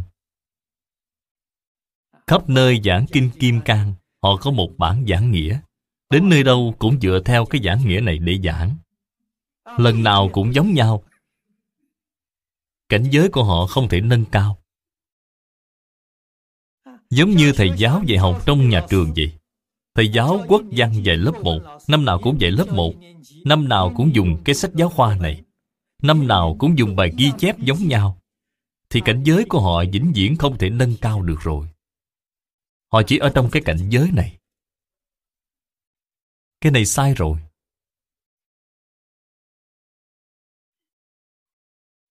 Không trụ là gì vậy? Tôi dạy mọi người cũng thường hay nói với họ, Kinh phải thường giảng. Phải giảng thật nhiều. Nhưng mà mỗi một lần giảng, những tư liệu này của bạn đều phải chuẩn bị lại từ đầu. Nhất định không được dùng tư liệu cũ thì bạn mới có tiến bộ. Nếu bạn muốn lười biếng, cứ đem bài ghi chép cũ thế thì xong rồi bạn không thể có tiến bộ được nữa. Bạn giảng 10 lần thì bạn phải làm 10 lần chuẩn bị khác nhau. Bạn mỗi lần phải khác nhau. Mỗi lần phải có chỗ ngộ mới. Mỗi lần phải có cảnh giới mới. Không được trụ.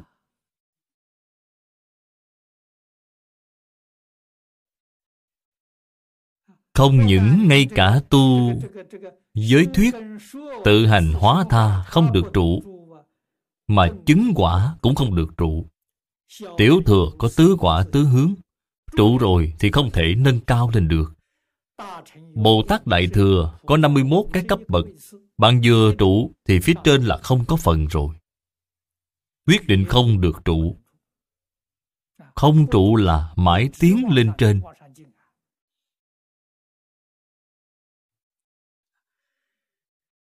Tác giai thị, tác mộng. Đây đều là Phật sự trong mộng. Biết là Phật sự trong mộng, Có cần phải làm không vậy? Cần làm. Vì sao vậy? Mộng chưa tỉnh. Chưa thể đột phá. Phật dạy cho chúng ta cái con đường này. Đây chính là đi theo con đường sáng suốt. Đây mới thật sự đáng quý Thật sự quý hóa Tổng chi quán nhất thiết nhiễm tịnh Pháp như mộng giả. Ý tại thông đạt, nhất thiết hữu vi Pháp, bổn vô khả đắc giả. Đây là mục tiêu hướng đến.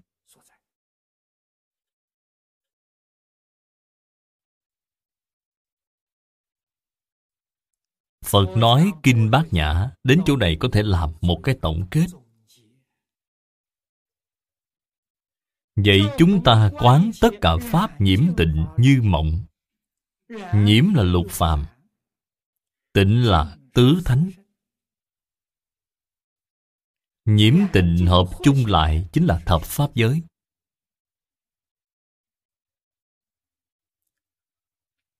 Ở trong Phật Pháp Thường dùng Hoa sen làm thí dụ.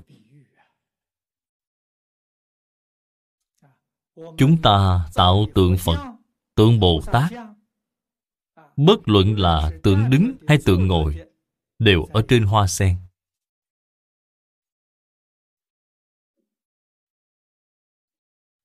Các vị thử nghĩ cái này có đạo lý hay không vậy? Nếu như tượng ngồi, tượng đứng phía dưới đều có một đóa hoa sen Cái này phiền phức. Buồn chán biết bao, dễ dời thêm chuyện. Hoa sen là pháp biểu trưng. Không phải thật. Phải hiểu được cái ý nghĩa này. Không phải thật sự ở dưới chân có cái hoa sen. Cái gì nhất định phải hiểu cái đạo lý này. Hoa sen đại biểu cho Nhiễm tịnh đều lìa rồi. Hoa sen mọc ở trong bùn nhơ. Rễ mọc ở trong bùn. Bùn đại biểu cho lục phàm. Pháp nhiễm.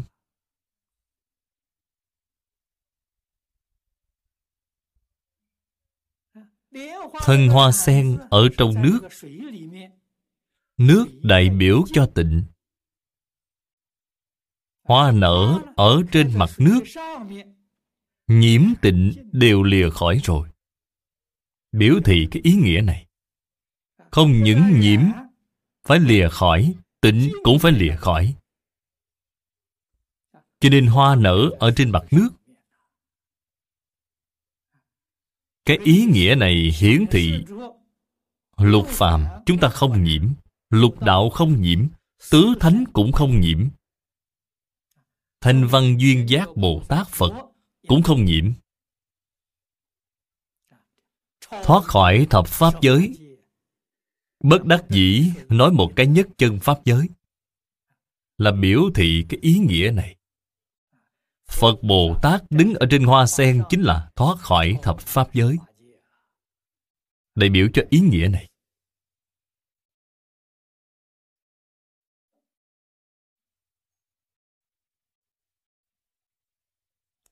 Đây chính là quán tất cả Pháp, Nhiễm tịnh như mộng.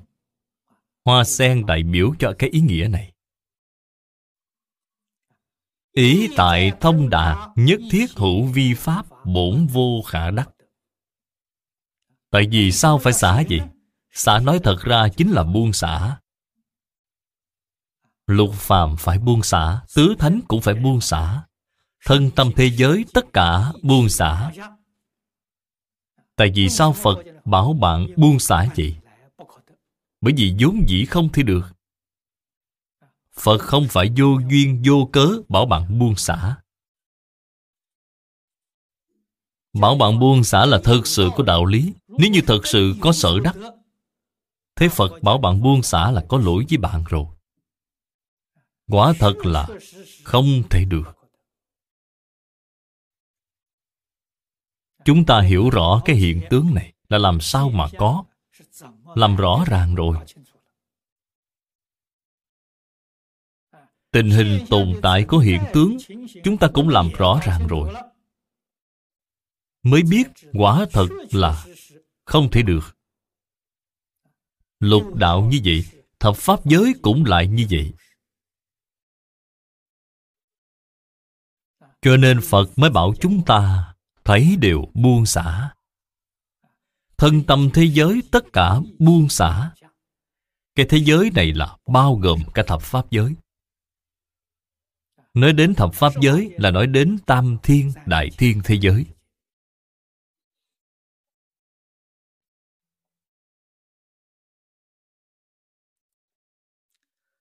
Nhất tâm thanh tịnh, Hữu hà khả đắc hồ. Nhược hữu sở đắc, Tức phi thanh tịnh hỷ.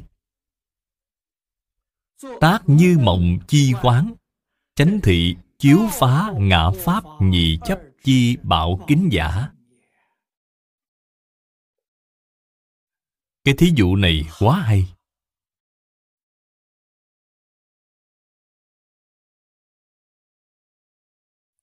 Nhất tâm thanh tịnh Chính là chân tâm hiển lộ.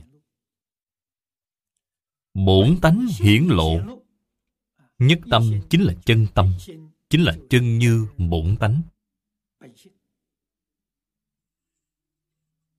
Đây là bản thể của tất cả Pháp, thế xuất, thế gian.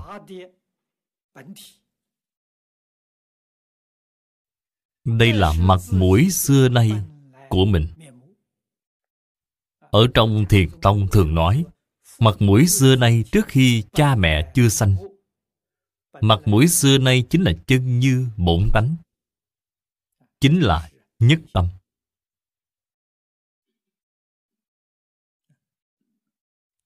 nhất tâm thanh tịnh. Ở trong đây cái gì cũng không có.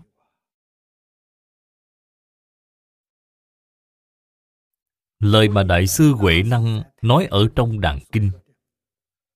Xưa nay không một vật.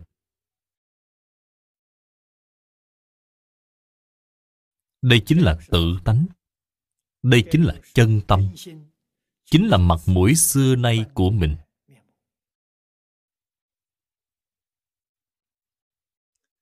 Nếu có sở đắc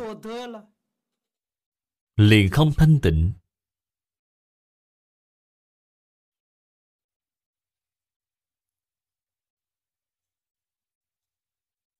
Cái ý nghĩa này phải hiểu.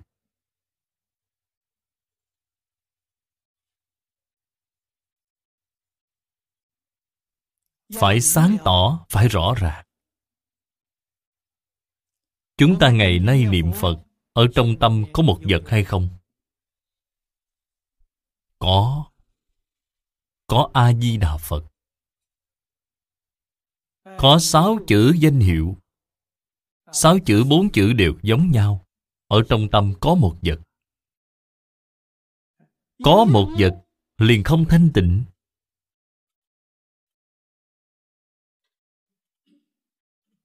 Cho nên có một số người nói cái pháp môn niệm Phật này không phải cứu cánh. Chúng ta nghe rồi. Không nên bị họ làm dao động. Chúng ta không cứu cánh, không sai. Cái pháp đó của bạn có cứu cánh hay không? Cái pháp đó của bạn vẫn không bằng cái pháp này của tôi. Cái pháp này của tôi tuy không phải thật sự cứu cánh, Là gần với cứu cánh. Cái cánh cửa này tôi đột phá liền cứu cánh ngay. Nhưng mà cái cánh cửa này Ở thế giới xa bà Không dễ dàng đột phá. Chúng ta dùng cái phương pháp này Đến thế giới cực lạc, Đến nơi đó làm đột phá tiếp. Hay nói cách khác là không cứu cánh, Ta đổi cái hoàn cảnh tu hành. Cái hoàn cảnh này quá khó khăn rồi. Khó khăn gì vậy? Cái khó khăn đầu tiên là tuổi thọ quá ngắn. Thời gian tu hành phải dài Thời gian ở nơi này của ta không đủ. Phật ở trên kinh nói, Tu hành thành Phật phải ba đại A Tăng kỳ kiếp, Tuổi thọ của chúng ta vẫn chưa đến 100 năm. Thế sao có thể thành công được chứ? không thể thành công. Đến thế giới tây phương, tuổi thọ là vô lượng thọ. Ba đại a tăng kỳ kiếp quá ngắn rồi. Cái đó không có gì đáng kể. Đến nơi đó, tuổi thọ dài là có thời gian. Vậy mới có thể thành tựu. Đây đều là chân tướng sự thật. Bạn nhất định phải đem đó làm cho rõ ràng. Thật sự làm sáng tỏ rồi, Bạn mới biết Cái thế gian này Không nên lưu luyến.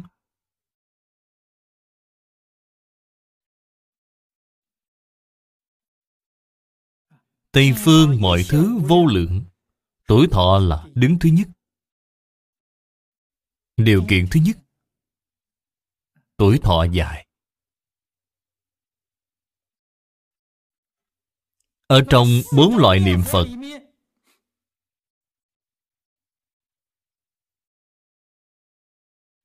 Phật dạy cho chúng ta trì danh niệm Phật. Bạn xem tịnh độ Tam Kinh.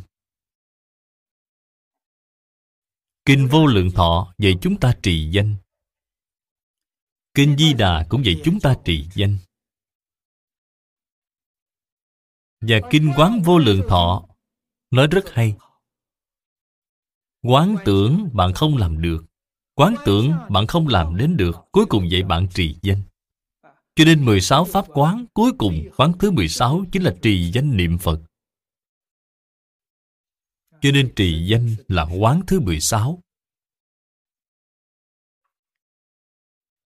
Tại vì sao trì danh có lợi ích như vậy? Chỗ này là có rồi. Nhược hữu sở đắc tức phi thanh tịnh.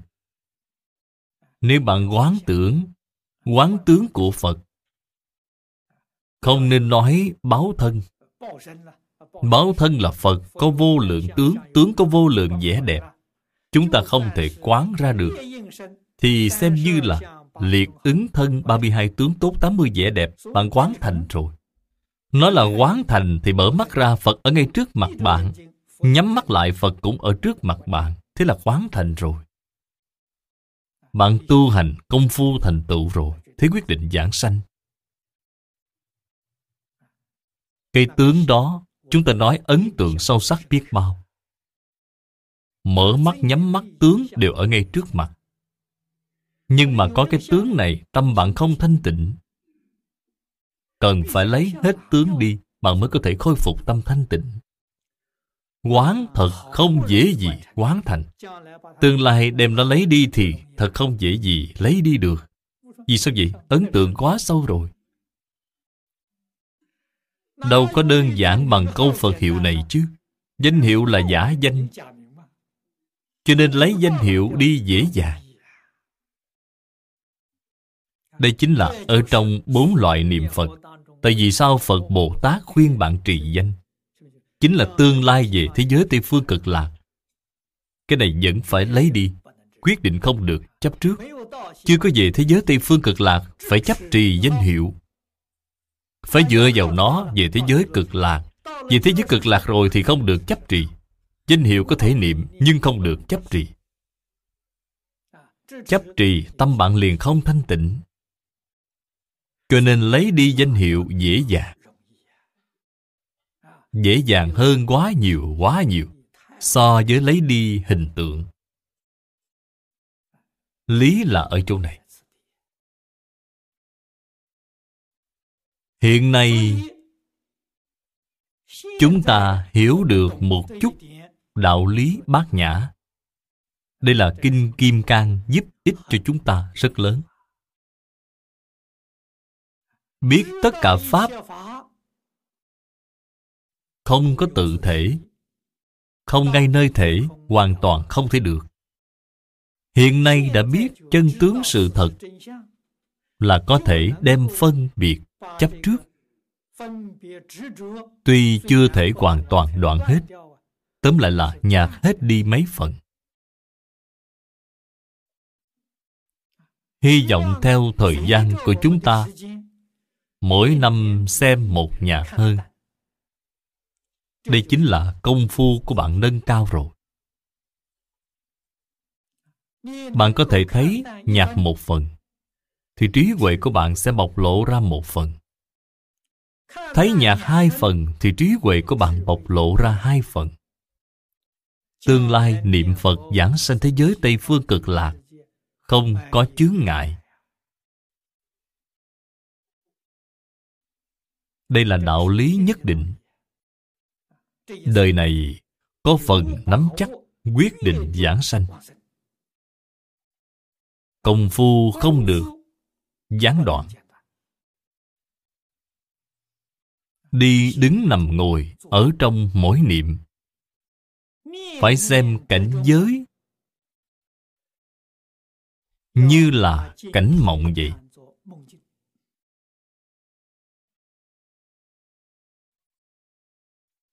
Nên biết, Ở trong cái cảnh giới này, Chẳng có được gì cả. Toàn bộ tất cả hưởng thụ của chúng ta Toàn là hiện tiền của nghiệp nhân quả báo. Tuyệt đối không phải chân thật. Bạn liền khai tâm rõ lý ngay. Tâm địa liền thanh tịnh. Cho nên, Bài kệ này chính là Chiếu phá hai chấp ngã Pháp. Thí dụ đó như là gương báo.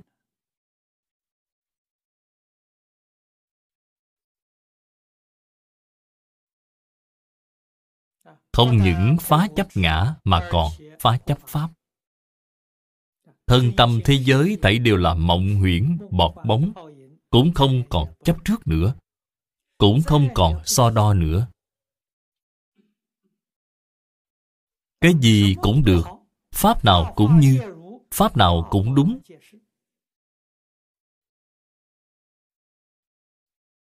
Đây là thật sự khôi phục về thanh tịnh rồi.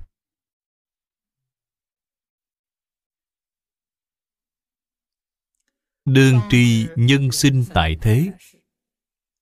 Nhất thiết tao phùng. Tao là gặp phải, Phùng là gặp mặt.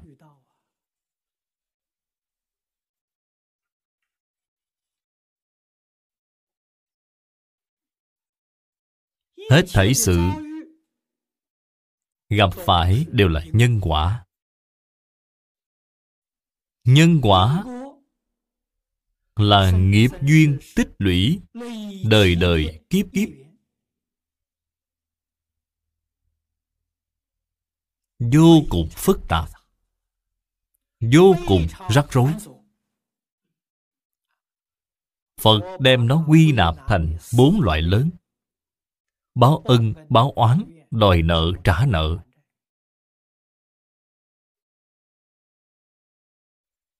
Vô lượng vô biên nghiệp duyên.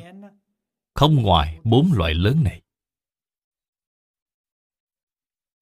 Đến báo ân. Chúng ta nói duyên thiện, duyên tốt. Đến báo oán, duyên ác quan gia trái chủ Đối địch. Gặp phải rồi. Hai bên tàn hại lẫn nhau. Là duyên ác. Duyên kết sâu thì biến thành người trong một nhà. Không có cách gì thoát khỏi. Đối địch đến báo thù rồi, Họ làm con cái của bạn, Làm con cháu của bạn. Bạn nói có gây go hay không? Vậy thì vô phương rồi. Duyên hơi hời hợt một chút Chính là bạn bè thân thích. Nếu như không có duyên, Đối mặt, Không quen biết nhau, Là không có duyên. Gặp nhau giống như là không có gặp nhau vậy, Là không có duyên. Phàm là người hội tụ chung với nhau, Phải biết là do bốn loại duyên.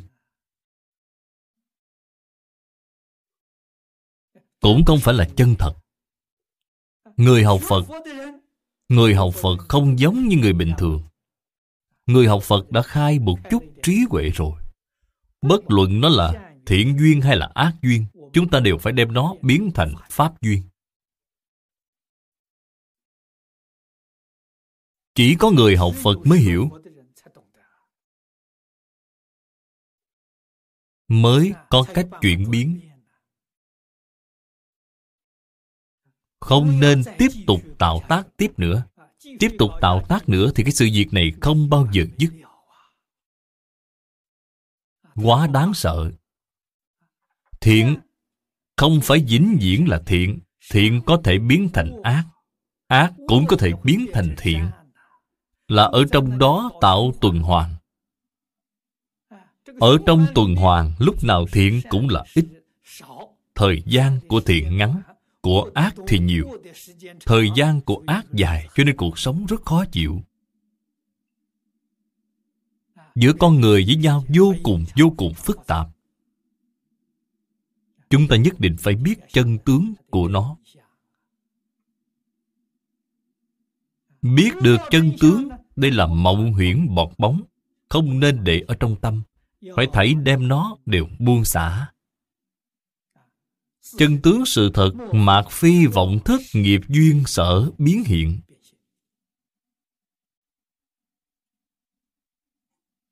đây là chân tướng sự thật của nó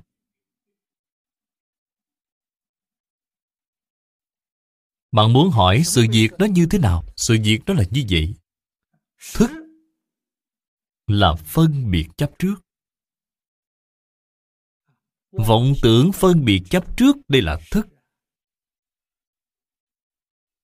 Nghiệp duyên là trong đời quá khứ, qua lại với những người vật này, chúng ta dùng tâm thái như thế nào? Dùng phương pháp ra làm sao để tiếp đãi? Bạn là tâm thiện, hành thiện, thì cái kết đó là thiện duyên. Tâm ác, thủ đoạn ác, thì cái kết đó là ác duyên. Khởi tâm động niệm, Không có cái nào không phải nghiệp. Đó là tạo có nghiệp nhân. Đến sau này, gặp phải duyên, Nhất định khởi hiện hành. Quả báo liền khởi hiện hành.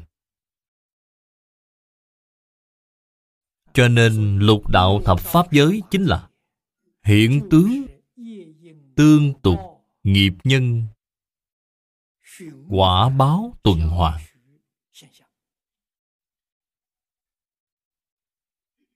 Đây mới là chân tướng sự thật. Ngoài huyễn tướng Tương tục tuần hoàn Nghiệp nhân quả báo ra, Là không có gì cả. Đây là chỉ có ở trong Phật Pháp Nói rõ ràng Nói sáng tỏ. Thế gian tức thị hí trường.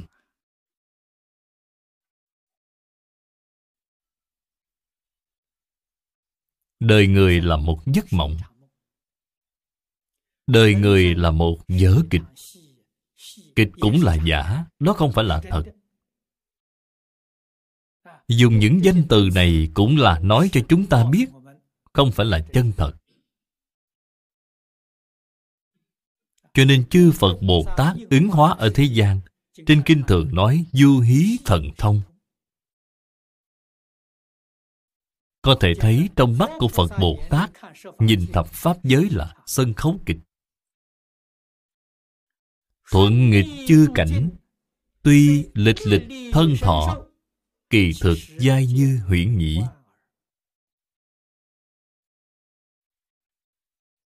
Cảm nhận ở trong một đời của chúng ta. Thuận cảnh là cảm thọ lạc. Nghịch cảnh là cảm thọ khổ.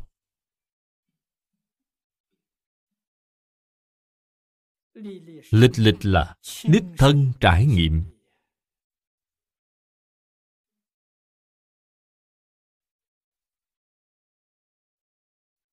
Nó rốt cuộc là thật hay là giả vậy? Xin thưa với các vị, hoàn toàn là giả. Nhưng mà người thế gian, bởi vì mê luyến chấp trước, nên xem giả như là thật.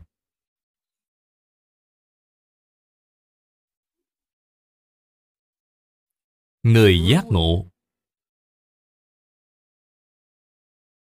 Quan sát tỉ mỉ thì biết được hoàn toàn là giả.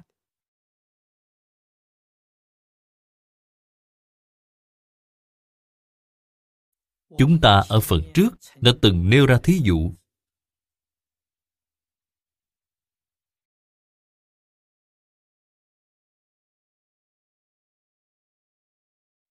Từ trong cái thí dụ này,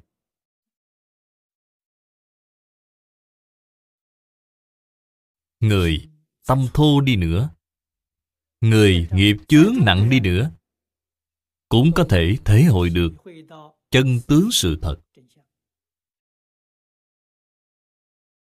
Tôi nêu thí dụ là, quá khứ năm qua đã qua rồi. Vĩnh viễn không thể quay trở lại. Tháng trước đã qua rồi, cũng vĩnh viễn không thể quay trở lại. Hôm qua đã qua rồi, cũng không thể quay trở lại được nữa.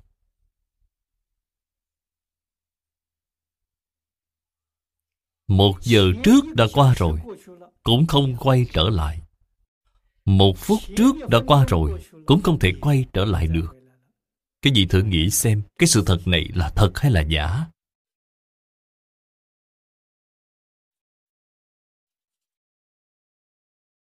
Đây là từ trong hiện tướng vô cùng thô.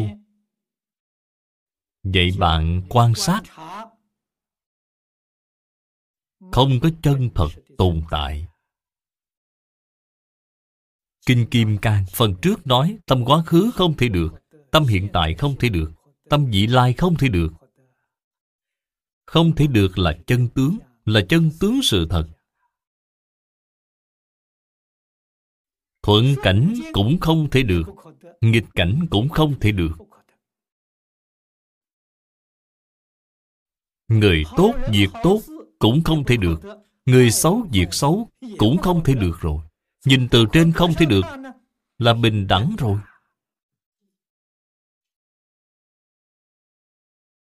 Tâm của bạn liền thanh tịnh ngay, Liền bình đẳng ngay. Tất cả Pháp không ngay nơi thể, Hoàn toàn không thể được. Cái tâm này liền bình đẳng ngay. Vậy mới nhìn thấu chân tướng của sự thật. Toàn bộ tất cả hiện tướng, Thiện ác là gì vậy? Duyên Duyên cũng hoàn toàn không thể được Duyên tuy biến hiện cái tướng này, Nhưng mà tướng khi hiện rồi, Lập tức liền không còn nữa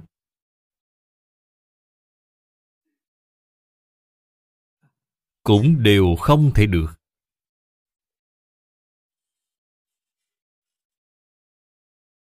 Cái mà chúng ta thọ là gì? Không phải là cảnh mộng hay sao? Kỳ thực dai như huyễn Cũng chính là như mộng. Đây mới là chân tướng sự thật. Trí giả tiện đương tự cảnh. Người có trí huệ Có thể thể nghiệm được Cái sự thật này. Thì cần phải tự mình cảnh giác. Chuyển nhãn tức hạ đại hỷ, Khỉ khả đương chân.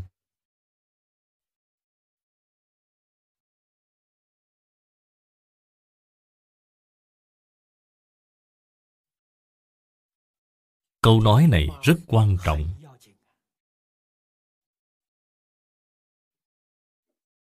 Phàm phu lục đạo Bất luận ở trong cảnh duyên như thế nào, Chỉ cần hơi có một chút quyền lực, Thì họ luôn luôn có khuynh hướng ước hiếp người khác.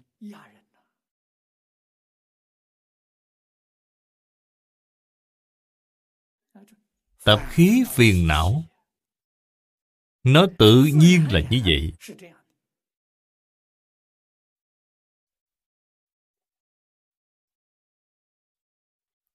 Cái tập khí này. Ở trong Phật Pháp nói chính là ngạo mạn. Tham sân si mạng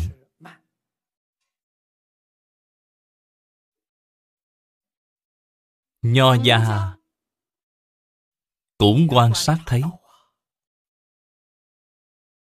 Lễ ký vừa mở ra, Thiên thứ nhất liền nói là ngạo bất khả trưởng. Đây chính là thừa nhận khẳng định cái tập khí này là vốn có từ lúc sinh ra. Không phải là do hiện tại đã học, là phiền não vốn có từ lúc sinh ra, là tập khí nhiều đời nhiều kiếp. Ta lúc nào cũng mạnh hơn người khác một chút. Luôn cảm thấy người khác không bằng ta. Trước đây, Lý Lão Sư nói với chúng tôi, cái tập khí ngạo mạn này của con người. Không người nào mà không có. Nêu ra người ăn xin ở thế gian. Ở trên đại lục thường có người ăn xin. Người ăn xin ở trong xã hội đó là hoàn toàn không có địa gì. Bần tiện đến cực điểm rồi. Bần là không có của cải, tiện là không có địa vị. Người như vậy, họ có ngạo mạn không vậy? Vẫn có như thường. Nhìn thấy một người giàu có đi qua trước mặt họ Họ vẫn hứa một tiếng. Có gì là ghê gớm chứ? Chẳng qua có mấy đồng mà thôi. Họ vẫn cảm thấy Họ rất ngạo mạn. Đây là điều rất chân thật. Hơi có một chút quyền lực, Thì họ sẽ ép người, Sẽ ước hiếp người. Vậy liền tạo nghiệp. Cho nên, Tục ngữ thường nói, Thế gian Việc bất như ý, Thường chiếm đa số. Tại vì sao bất như ý vậy? Là bởi vì chúng ta tạo ra một số nghiệp bất như ý. Nên được cái quả báo này. Được mấy người trong khi mình có quyền có thế, nghĩ đến giúp đỡ tất cả chúng sanh. Thế là tạo thiện rồi. Nếu như nghĩ như vậy, làm như vậy thì họ diệt dư ý cả đời. Có lẽ là thường chiếm đa số. Từ đó cho thấy, nghiệp nhân quả báo là tự làm tự chịu. Người không hiểu rõ chân tướng sự thật, khi gặp phải rồi thì quán trời trách người luôn cảm thấy người khác có lỗi với họ. Xã hội có lỗi với họ, ông trời có lỗi với họ. Đâu có loại sự việc này chứ. Cái tạo tác tội nghiệp này sâu hơn nữa, thì tiếng oán hờn dậy khắp nơi. Tạo càng sâu hơn, họ tương lai sẽ đọa càng khổ hơn. Mỗi đời một tệ hơn, cho nên phải giác ngộ từ chỗ này. Người thật sự thông minh khi ở trên đài, họ đã nghĩ đến tương lai làm sao xuống đài. Đó là người sáng suốt. Lúc ở trên đài, thì tạo phúc cho bá tánh, cho xã hội. Tương lai khi xuống đài mới tự tại.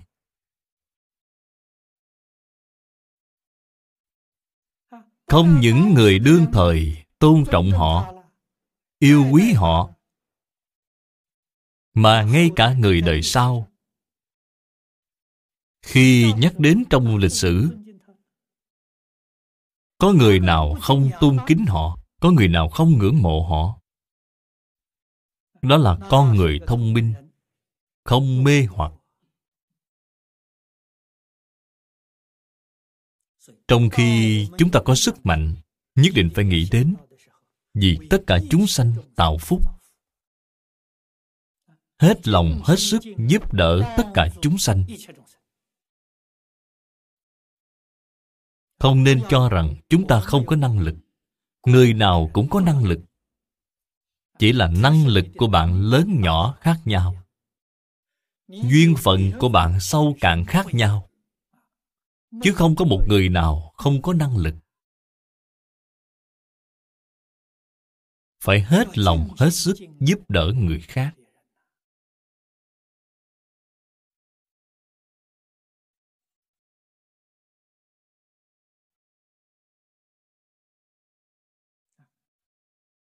Bản thân bất luận bị làm nhục như thế nào, Không nên để ở trong tâm, Biết rằng tự làm tự chịu. Chúng ta muốn làm một việc tốt. Việc tốt thường bị dày dò nhiều, Hành hạ nhiều. Có rất nhiều rất nhiều chướng ngại. Không để cho việc tốt của bạn làm thành công. Đây là nguyên nhân gì? Quá khứ người khác làm việc tốt, Ta đã chướng ngại họ. Hiện nay ta muốn làm việc tốt, Người ta chướng ngại mình, Đây là trả nợ báo. Không có nói là không có nguyên nhân, Không có, Tuyệt đối không có. Có quả ắt có nhân Có nhân ắt có quả. Nhân quả tuần hoàn. Cho nên phía sau nói Đương tri nhân quả nan đào nhân quả khả úy. Cho nên chúng ta trong lúc thọ báo, thì chúng ta phải thật thản nhiên mà tiếp nhận.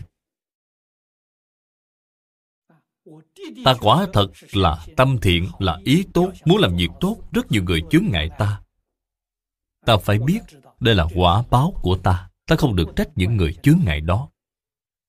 Nên nghĩ là tại vì sao họ không chướng ngại người khác? Mà đến chướng ngại ta. Nhất định là trong đời quá khứ, ta chướng ngại họ. Ngày nay họ chướng ngại ta. Ta không oán trời, không trách người, cam lòng chịu cái quả báo này. Thì món nợ này của chúng ta là xong rồi. Lần sau gặp mặt tiếp là tốt rồi, là dứt rồi. Đây chính là phật pháp của bạn không có học uổng công. Bạn thật sự được thọ dụng. Thật sự sáng tỏ rồi. Thật ra, Thật sự phát tâm làm việc tốt.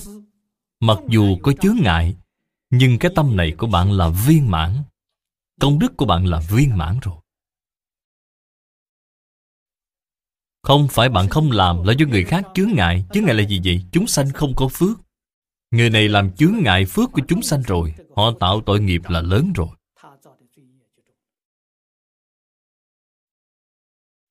Cho nên Phật dạy chúng ta Tùy hỷ công đức Công đức của người tùy hỷ là lớn giống như người tu công đức vậy. Họ tu công đức bao lớn, chỉ cần ta tùy hỷ, thì công đức tùy hỷ của ta là lớn giống như họ vậy. Không thể chướng được. Chướng chỉ có tự mình tạo tội nghiệp, công đức của họ vẫn là lớn như vậy. Bạn xem Phật ở trên Kinh Lăng Nghiêm, Phật nói với A Nan phát ý viên thành, viên mãn công đức. Đây vừa phát tâm công đức đã viên mãn rồi. Họ vẫn chưa làm. Tại vì sao họ chưa có làm gì? Có chướng ngại. Có chướng ngại nhưng mà tâm của họ là viên mãn Công đức của họ là viên mãn. Từ đó cho thấy Thật sự phát tâm tu hành. Thì không có người nào có thể chướng ngại được. Trên sự có thể chướng ngại, Trên lý không thể chướng ngại. Trên hình thức có thể chướng ngại, Trong tâm không thể chướng ngại. Cái tâm thiện đó là không có cách gì chướng ngại được rồi. Hiểu rõ những đạo lý này. Hiểu rõ những sự lý này. Chúng ta mới biết Mọi thứ tùy duyên là tốt. Tùy duyên chứ không phan duyên. Biết được tất cả đều là hư huyễn, không thật. Không nên cho là thật. Không nên so đo. Không nên chấp trước. Quả thật là dạng pháp đều không. Thập pháp giới. Y chánh trang nghiêm đều không thể được.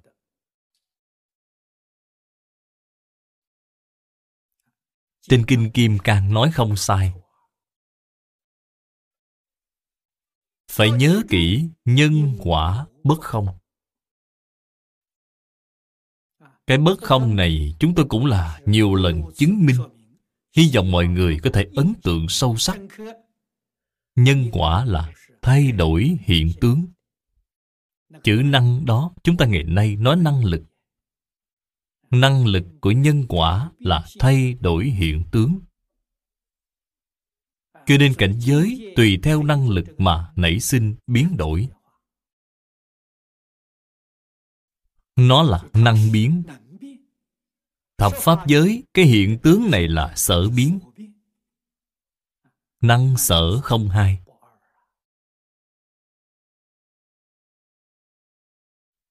Ở trong cửa Phật, đặc biệt là Tông Duy Thức. Tông Duy Thức ở trong tám tông phái lớn của Đại Thừa. Nó xem trọng nhất điều này. Xem trọng nhất điều này, Dùng cách nói hơi thô để nói, Chính là nó chú trọng nhân quả. Người học duy thức đối với nhân quả là xem quan trọng nhất. Họ biết nhân quả bất không. Cho nên trong lúc khởi tâm động niệm, họ liền thận trọng, chú tâm. Không những không tạo ác nghiệp, mà ý nghĩ ác cũng không có. Vậy mới đạt đến thuần thiện. Đây mới đích thực là đoạn ác tu thiện, tích lũy công đức. À. 弥陀佛阿弥陀佛阿弥陀佛。